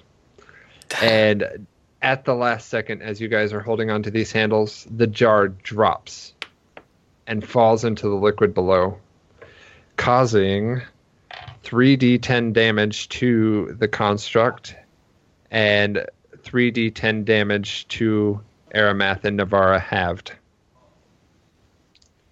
So, let me see.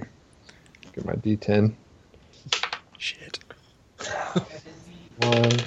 Fuck's sake. and 10. So that's 21 damage to the construct and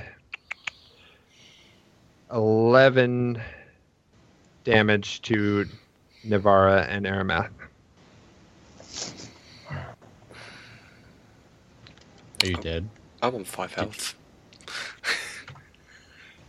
Shit. All right, so the bell jar has hit this pool of molten electricity at the bottom, and it begins to sink down.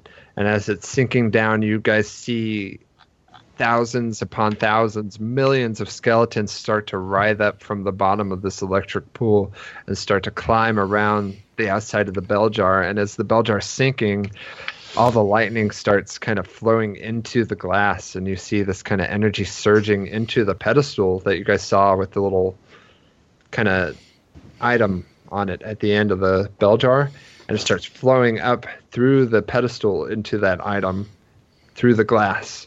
But you also see these legions of skeletons beating on the glass from the outside, trying to get in. And uh, it is now. Uh, Asamar's turn. Uh, you are holding on to uh, one of these handles in the middle of the bell jar. You uh, were able to grab the closest one to the entrance, so you are now about 15 feet away from the construct, holding onto this thing. Uh, you can let go for free action and uh, drop down and start your actual turn. So wait a minute. Are we in a giant hourglass? No, it's a bell jar. It's like a big glass dome with a bottom. All right. Thanks for Well, I'm waking still. well, I'm still gonna grab a hold of that damn cable and try to jam it into this thing. You're gonna try to jab the cable. You're 15 feet away. Uh, you try to pull the cable, but it's not gonna pull at all. It seems pretty uh, stuck in where it's at. Well, how forcibly can I push this thing? Could I push it off the edge into the liquid? Well, there, there's no edge. You got there's okay. So, you guys are completely submerged in the liquid right now, and you have a big giant glass dome kind of keeping the liquid out, the liquid and the skeleton hordes. And um, so you have these kind of handles hanging down from the top of the dome. That's what you're hanging onto, and it's kind of what saved you from taking the fall damage. Um, except for Navara and Oh, Paramount. But um, but the construct did take the fall damage, and you guys are kind of hanging on for safety right now. But the jar is still intact. It's keeping the skeletons and the liquid out. Hmm.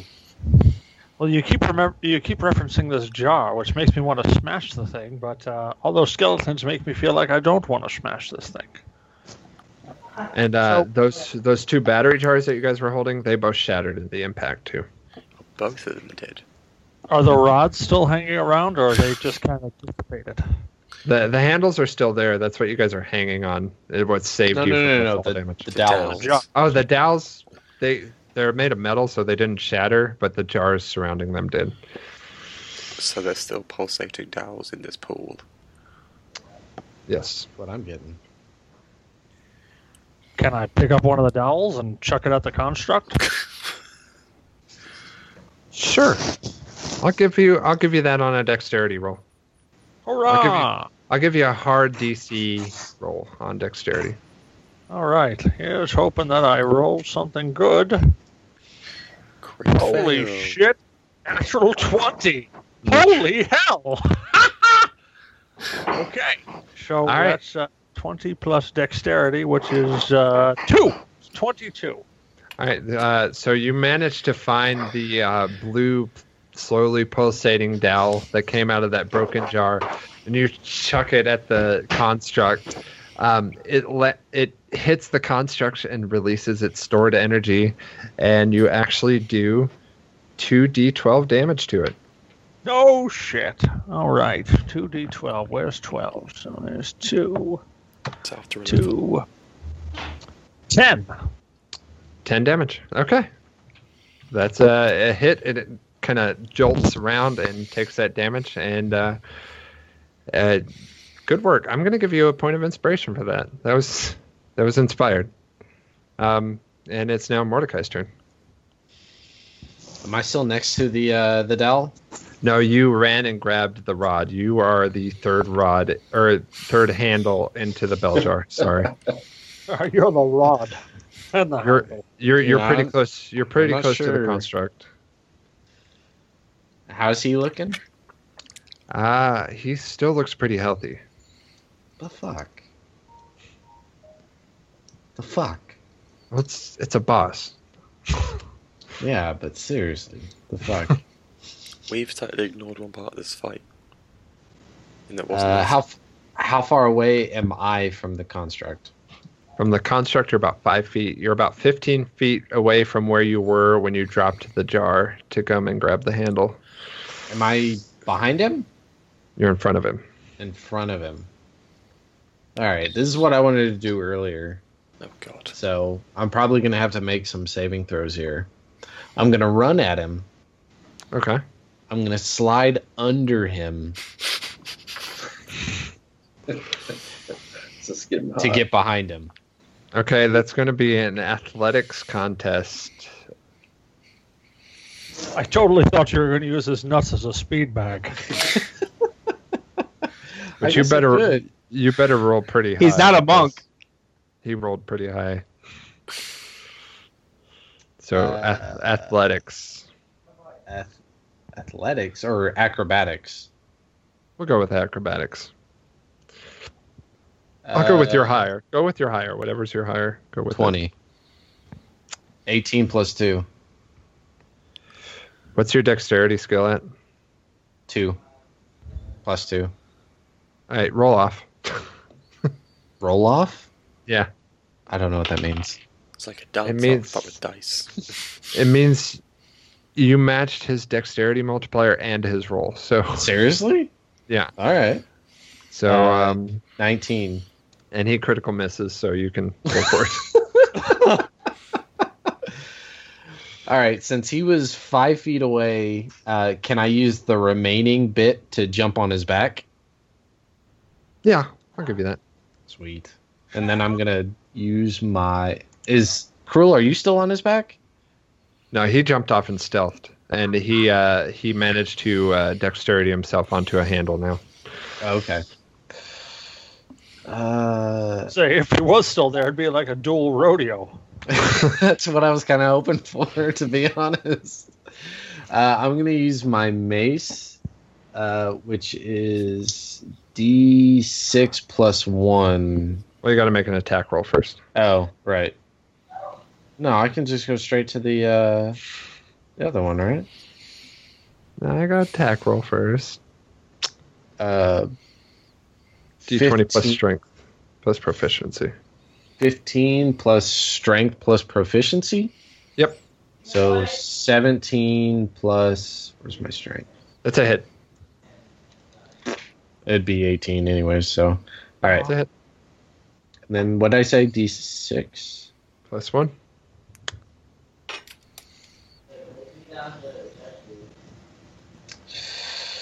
Uh, three damage. Damn, why did I do that?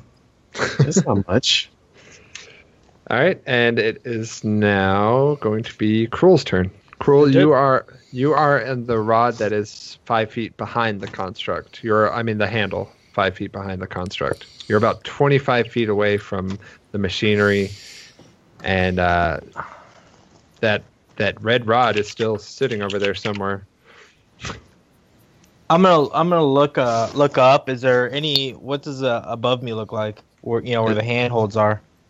The the handhold is just like um, it's kind of a brass wire holding uh, a cloth handle just hanging down from the ceiling, and above you is the the glass dome with all the skeletons and electric liquid trying to beat its way into you.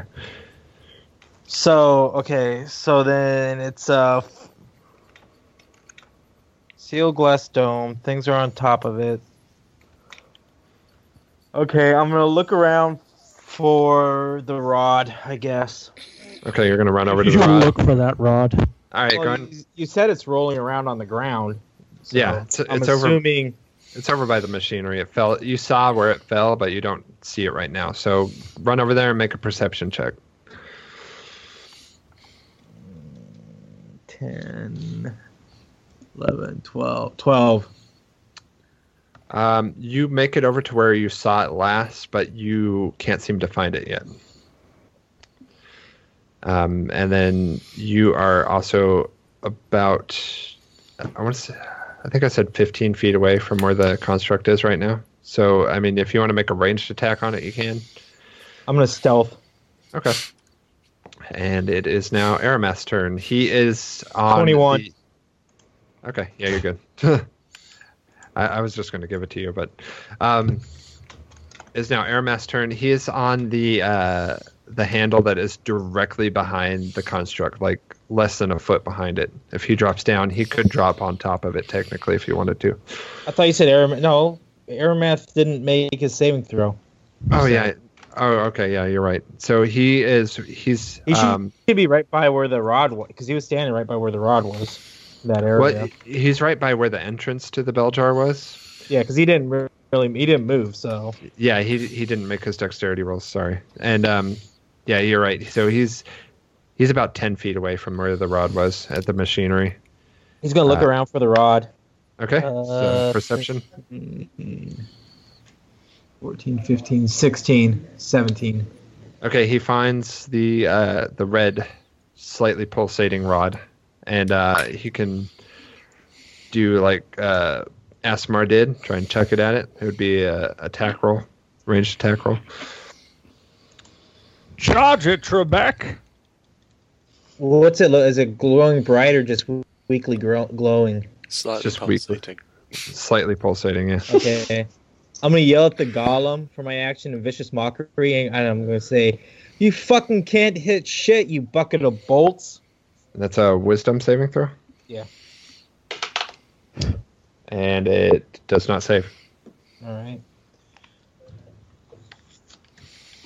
So it takes one point of damage, and it's at a disadvantage for all attacks this round. Okay. And you're not going to throw the rod at it? Nope. Okay. And it is now Joe's turn. Joe, uh, you made it to the handle that I was talking about. Yes. That Aramath.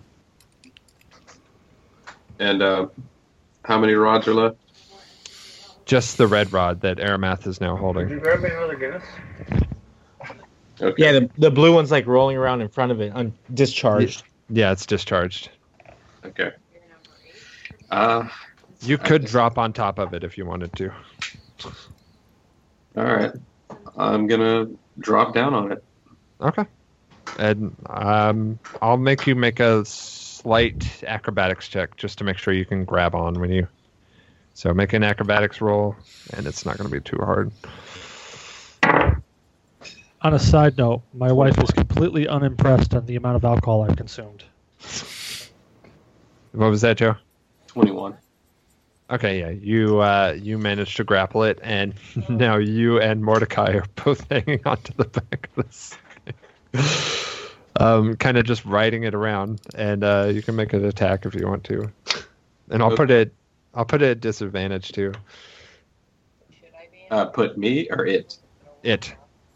Okay. Oh. So as far as attacks go, uh, do I get one attack and then a bonus action? Just curious. You get one attack and then a free action because you already moved used your move action. Okay. So I want to try to use uh, a Flurry of Blows. I have to use one ki, and uh, I get two unarmed attacks. Okay. Uh, roll both your attacks, and both of them are at advantage. 'cause Okay. Disadvantage against your attacks. Yeah. All right. One I only rolled a ten. But advantage. and the other one's a 17. But you got advantage on both rolls. so- You got So I, advantage. I gotta roll so four times. Fight. This is what you're Yeah. saying. Yep. Okay. You take the highest And out of the two. Yep. Okay. So one was 17, the highest out of two, and and 10 was the highest out of the other one. All right, so you hit it once. Go ahead and roll your damage on that one attack. Sucks. And that's only six. Only six. Okay. Um, it looks like it actually might uh, a a piece of its brass armor plating on its shoulder falls off to the ground. Uh, it looks like it might actually be taking a little bit of damage now, and it is uh, Navara's turn. Uh, you are on the ground next to your machinery. You're about uh, ten feet away from the construct. Um, you just took a load of damage, and it's kind of your turn to decide what you want to do. Uh?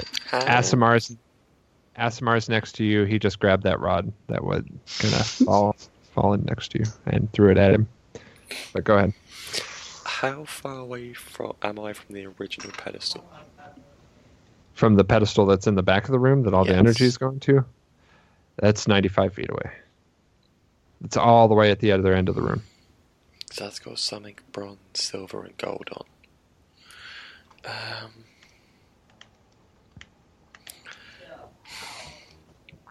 okay. So, I And- am going to attempt, going bold, to cast a spell on the golem. Okay. I'm going to cast sleep on it.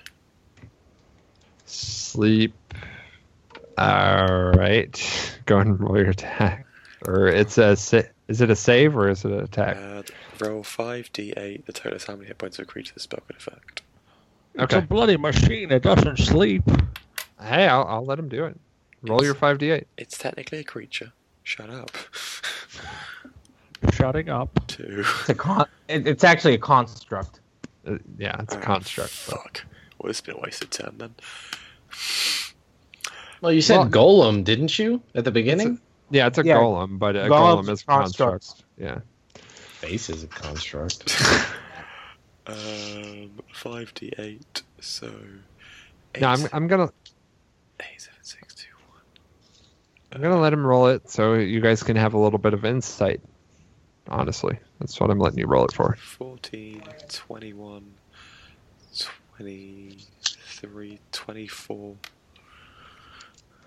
And it, even if it could have affected him, it wouldn't have.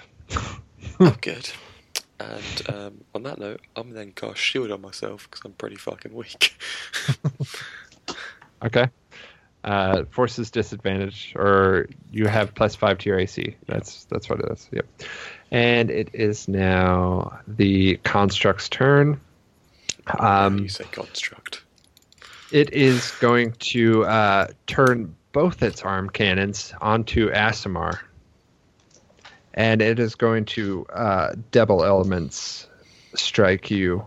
Really, it's not attacking Aramath, who insulted it. No, it's attacking Asimar. Yeah, it's uh, Asimar threw the rod. He's pissed, and it's got terrible rolls. It rolled a it rolled a six against your AC. Well, my AC is uh, 15. and it's terrible. So okay, so you see the golem bring both of its arms up, pointing both of them at you, charging a electric blast and a fire blast at the same time, and it releases a great burst of energy, and they both kind of swirl around, crossing the streams, and they go about five feet to your right, Never cross the streams. And this is why my God will make me prevail. and they completely miss. But it's also got an uh, a melee attack to make against. Uh, We'll say Joe, since you're also on its back. It's got a disadvantaged melee attack against you. Which that's probably going to be its. Yep. That's a 11 versus AC. 15. Yep. So it misses you. So it missed both of its attacks, and um, as its turn begins to end, you notice that the uh, the the lightning liquid that is surrounding your guy's bell jar is starting to reach the top of the bell jar, and as it reaches, the uh, the glass starts to disintegrate it as the water level lowers. So as the water level gets below the glass level, the glass disintegrates around it. And Oh, you guys can't be good. and you guys still notice that the the all the lightning water is kind of being sucked up into the pedestal at the other end of the room. And it's now Asimar's turn. What's on that pedestal? It's it's some sort of item. You can't really make out what it is, but you can tell that it's made out of precious metals and gems. How far is it away from me? 95 feet. Yeah, I can't move that fast. Well, I'll try to get over there. I'm gonna bolt towards that pedestal.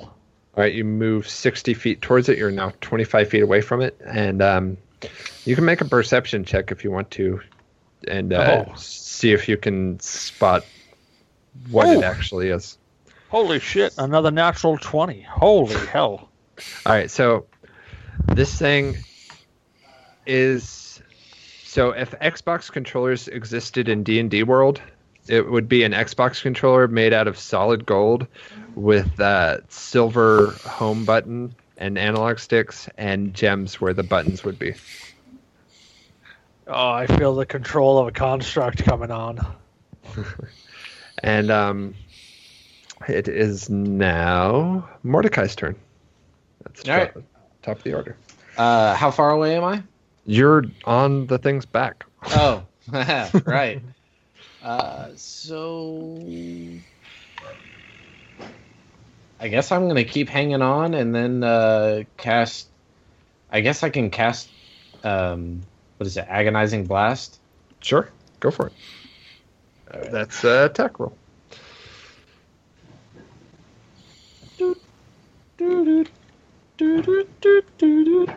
Uh, it's 14 plus my charisma, right? Which is. Yep. Shit. Charisma and proficiency. Uh, which is an extra five. That's a hit. 19. That's a hit. And then. Shit, I can't remember if what my attack roll was. Was it a D12? Uh, D10 10. Plus- Okay, that's right. plus your D8 from your Plus- agonizing. No, Oh, wait, no, plus my charisma. Yeah, that's right. You're right. So my charisma. God fucking damn it. It's three Stupid. plus three. Right, so 11. 8 plus 3. Okay. Um, it definitely starts to lose a few gears. A few gears are popping out of it from uh, where its shoulder plate just popped off. And I'm going to finish my movement by going straight backwards you're away gonna- from it. You're gonna jump off of it and run backwards, like towards the pedestal. Yes. Uh, it's gonna take a disadvantaged uh, opportunity attack against you. Oh, really? Yep. Because, I mean, it missed, so you don't have to worry. But still. um, and it's now Cruel's turn, who is stealthed over by uh, Aramath, who is holding onto the rod. Is it throbbing at all? Wait, am I? It, I it didn't- actually is I didn't throbbing. move towards Aramath because Aramath Right. is at the door. I'd be at the other end where the handle was by the machinery still. Yeah, but Aramath went over there to grab the rod. That's where the rod was. Okay. Yeah. Oh, okay. Um, I'm gonna move over and pick up the other rod. The uh, The depleted one? yeah. It's like right at the foot of the construct. Okay, I'm still gonna sneak up there and Okay. gingerly stealth up there, since I'm Alright. stealth still, and pick it up. What was I'm- your what was your stealth roll again? 22. Uh, it's gonna make a perception, and it's not gonna see you. So I'm, and I'm gonna grab the rod, and then I'm gonna. And then you said there is lightning water in the back. no, the lightning water is all around the outside of the bell jar.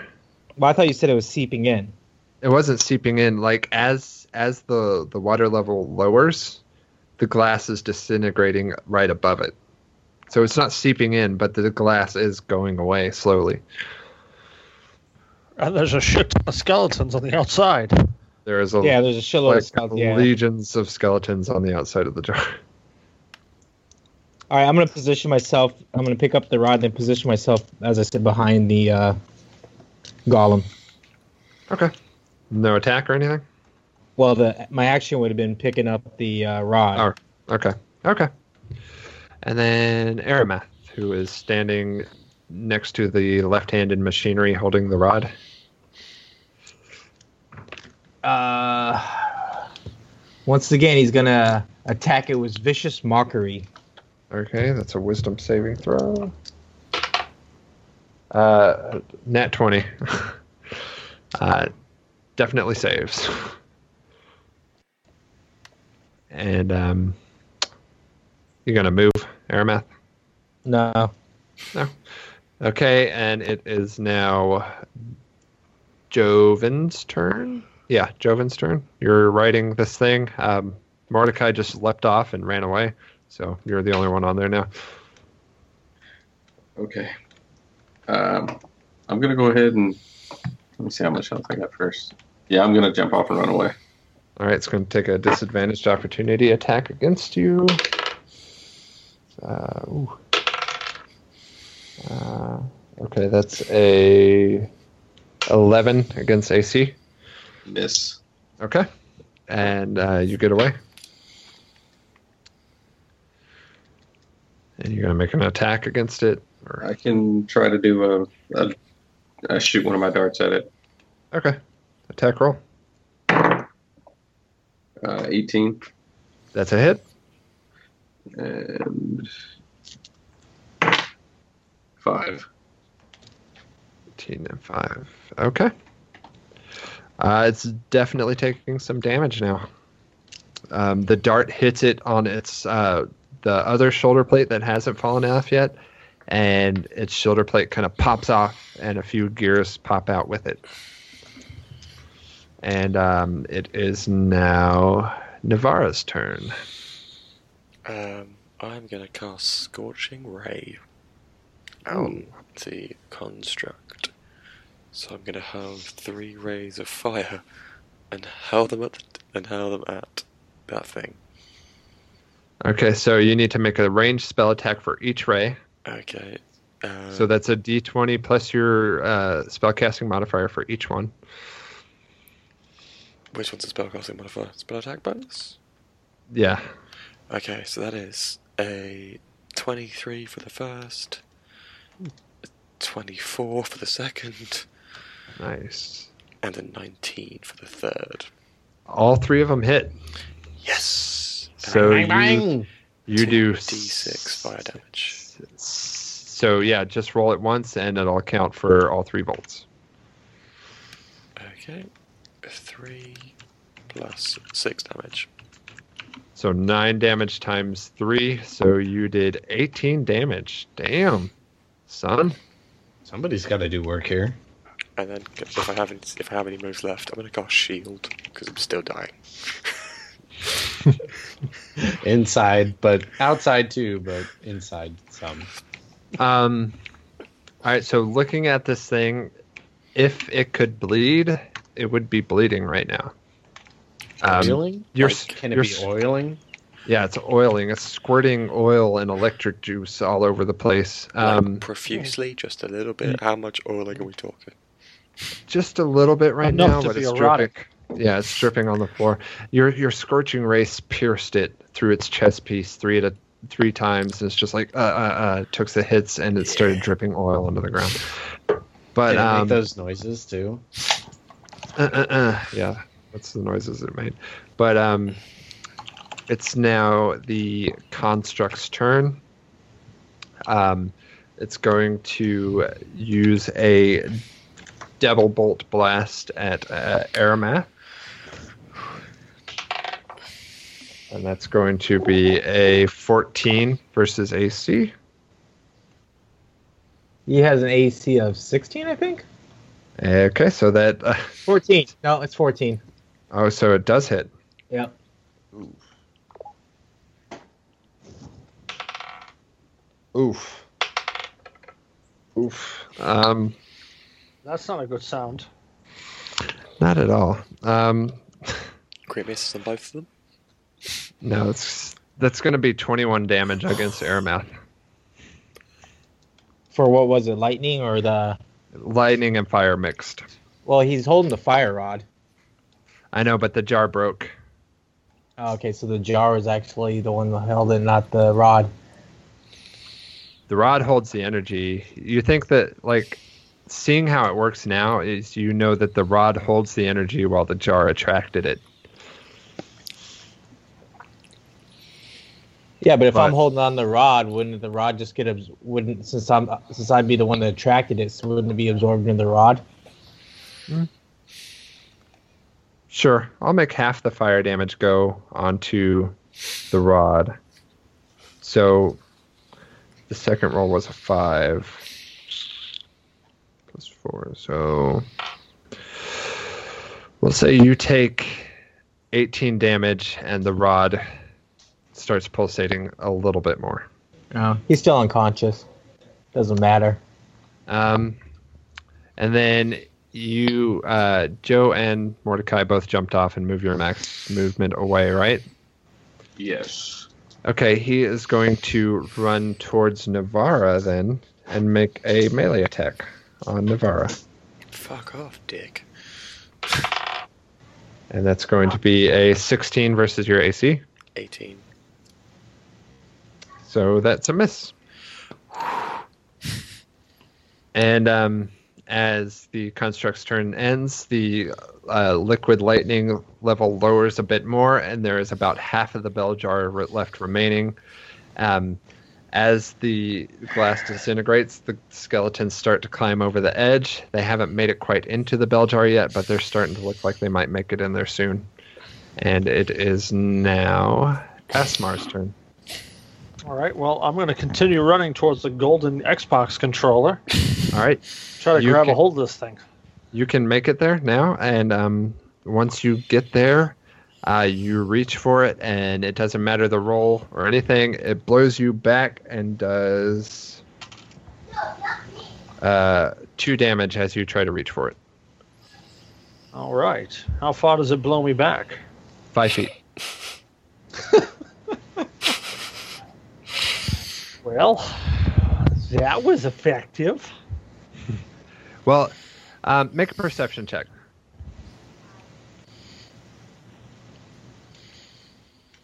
Eighteen plus All right. three, 21. Okay. Uh, so after it blows you back, you kind of realize that like the energy is still flowing into it. You you seem to think like maybe it's not done charging yet, and that's why it blew you back.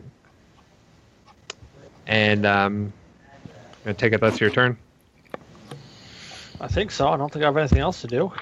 Okay, and it is now back to Mordecai.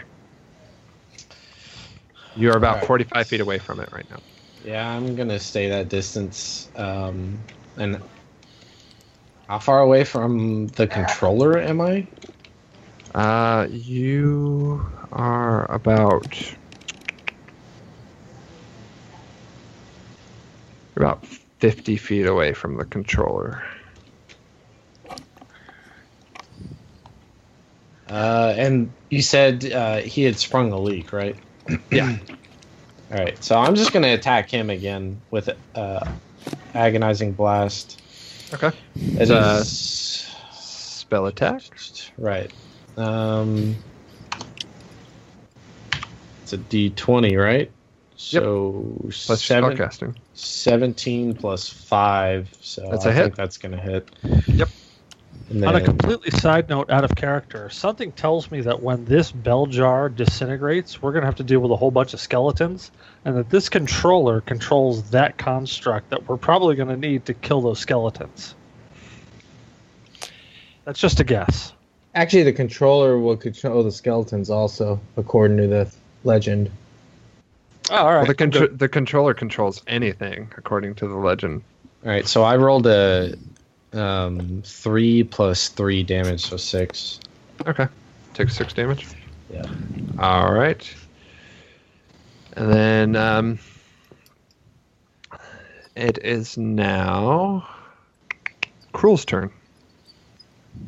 No, backstab it. You're gonna backstab it. All right. Roll your attack. Oh, that's gonna hurt. What's that? A twenty. Oh, you crit.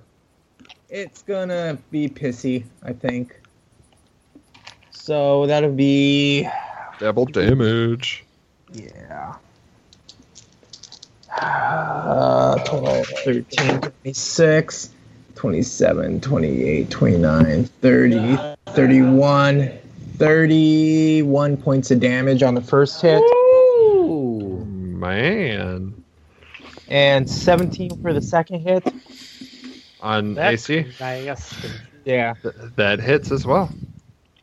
And that'll be six, seven, eight, nine, ten. All right. Um, this construct looks like uh, one of its arms just got blown off. It can no longer do the twin element blast thing that it's been doing. Um, Aramath is un- arm. Aramath is unconscious, so we move to. Well, no, Joe. I have to make a. Yeah, you have to make your death save. I made it. Okay, that's one. two, two more, uh, and it's Joe's turn. You're about um, 55, 50 feet away from the controller and 45 feet away from the construct. Um, I'm gonna go closer to the uh, the uh, I guess controller. Okay. And you're just going to move closer to it. Yeah, as close as I as I can. I go 40 speed. Okay. So you're 10 feet away from it. Yeah. Who's the healer? Well, you, the healer is. I don't even know if you guys have a healer. Or who Bard. healed me last time? The bard. The bard is the only healer. Oh, okay. Yeah, and he's. and hey, he's the one that's unconscious. Imagine that. Um, you can actually double your move if you want to like get up right next to the controller. Okay, I'll do that. Okay.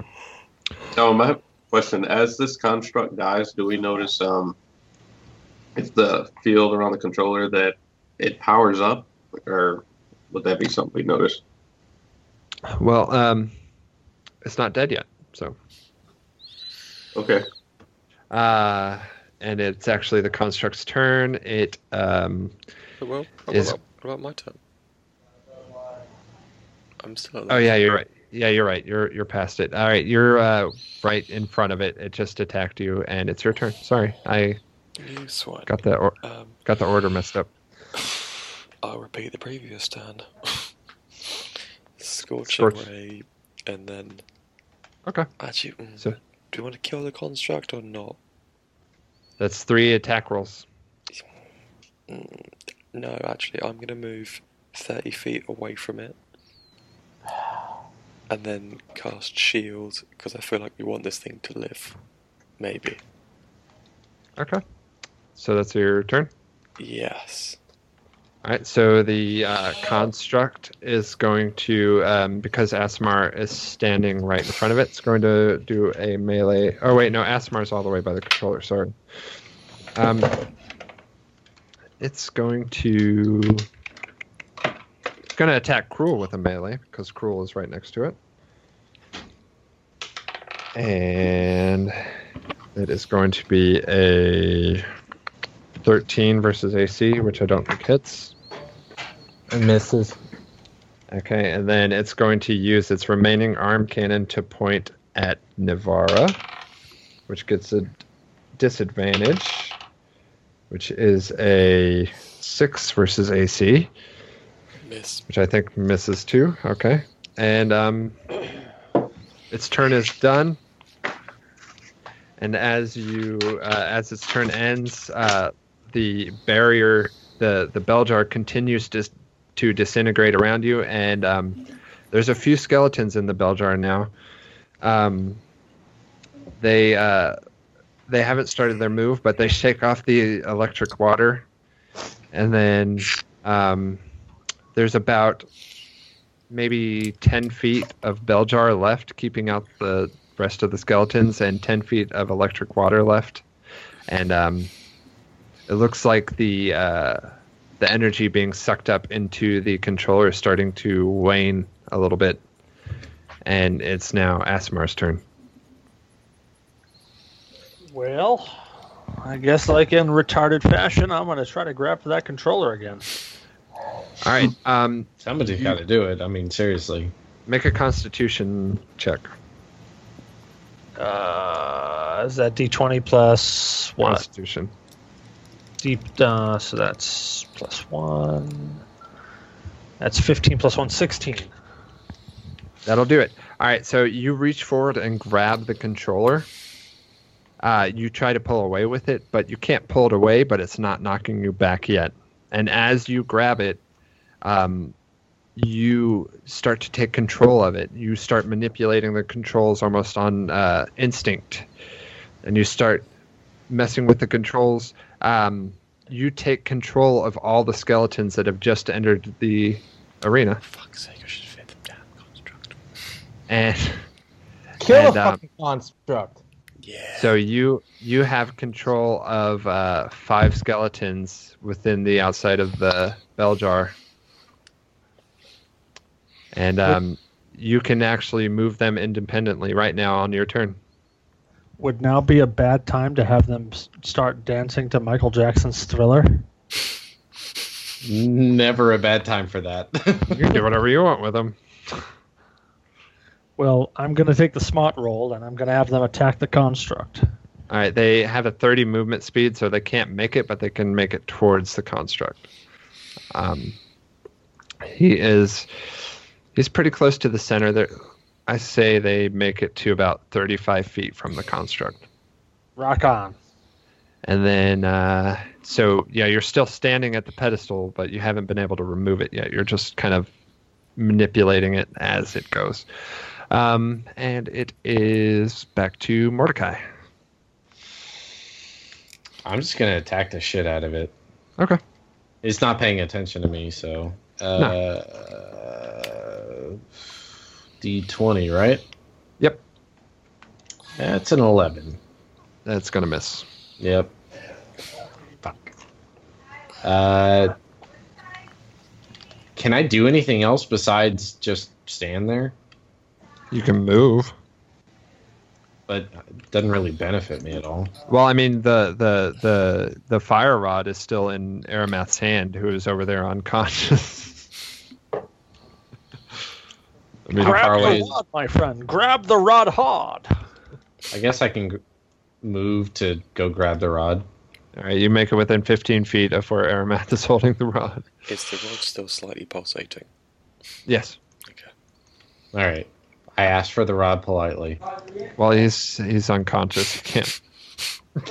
It doesn't mean I don't ask, okay? it means he politely doesn't respond. Uh, cruel. It's now your turn. I'm gonna stab the shit, backstab the shit out of it again. Okay.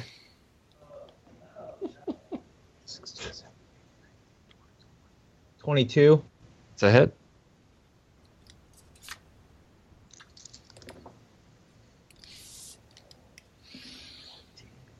I want to start using those shaved dice that Cruel's using. Twenty.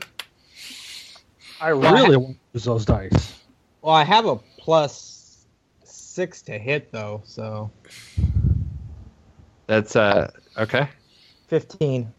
That's a miss. Um, it is uh, the construct is moving Oh, at a hold on, hold on. Ah. Failure. the construct is now moving at a slow crawl.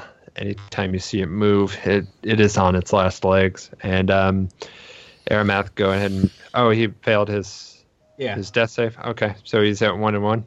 Yep. And it is now Joe's turn. Um, s- uh, Asimara has just grabbed the controller. Uh, you're right next to it, watching this all go down.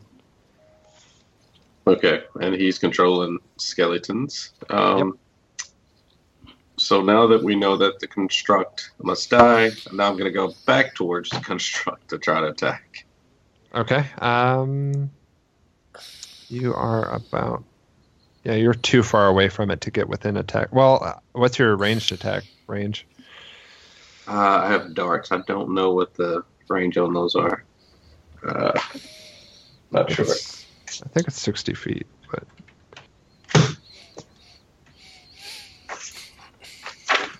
See. Darts. Darts, darts, darts. Ah, I'll say you're within range. Go ahead and make an attack roll. All right. Uh, 20.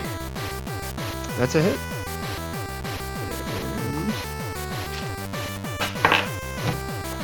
Uh, 8. Or 7, sorry. 7.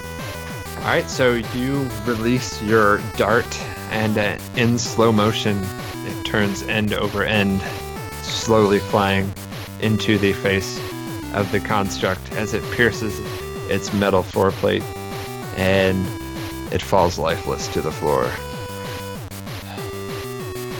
And as it falls lifeless to the floor, the last of the glass of the bell jar begins to wane around you. The skeletons, most of them fall lifeless, except for the ones that Asimar is controlling, Which I make do the thriller dance. which do the, then do the thriller dance.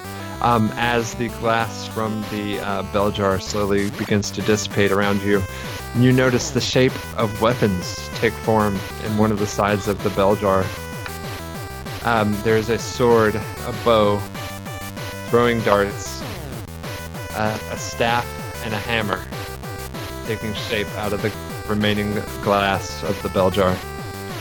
And um, you guys have taken control of the controller. And uh, you also have magic weapons out of this bell jar glass. Which I will not go into explaining right now because we've been doing this for like three hours. But um, yeah, that's the end of this part of the campaign. I'm just thrilled that I got skeletons to do the thriller dance. That's the real victory here. I'm gonna go give Aramath a healing potion. Yeah, he probably doesn't feel alive. Uh, but yeah, uh, that's the end of the uh, GNA RPG cast episode 4. Um, expect more news from the Twitter soon. And peace out, guys. We're tired, I think.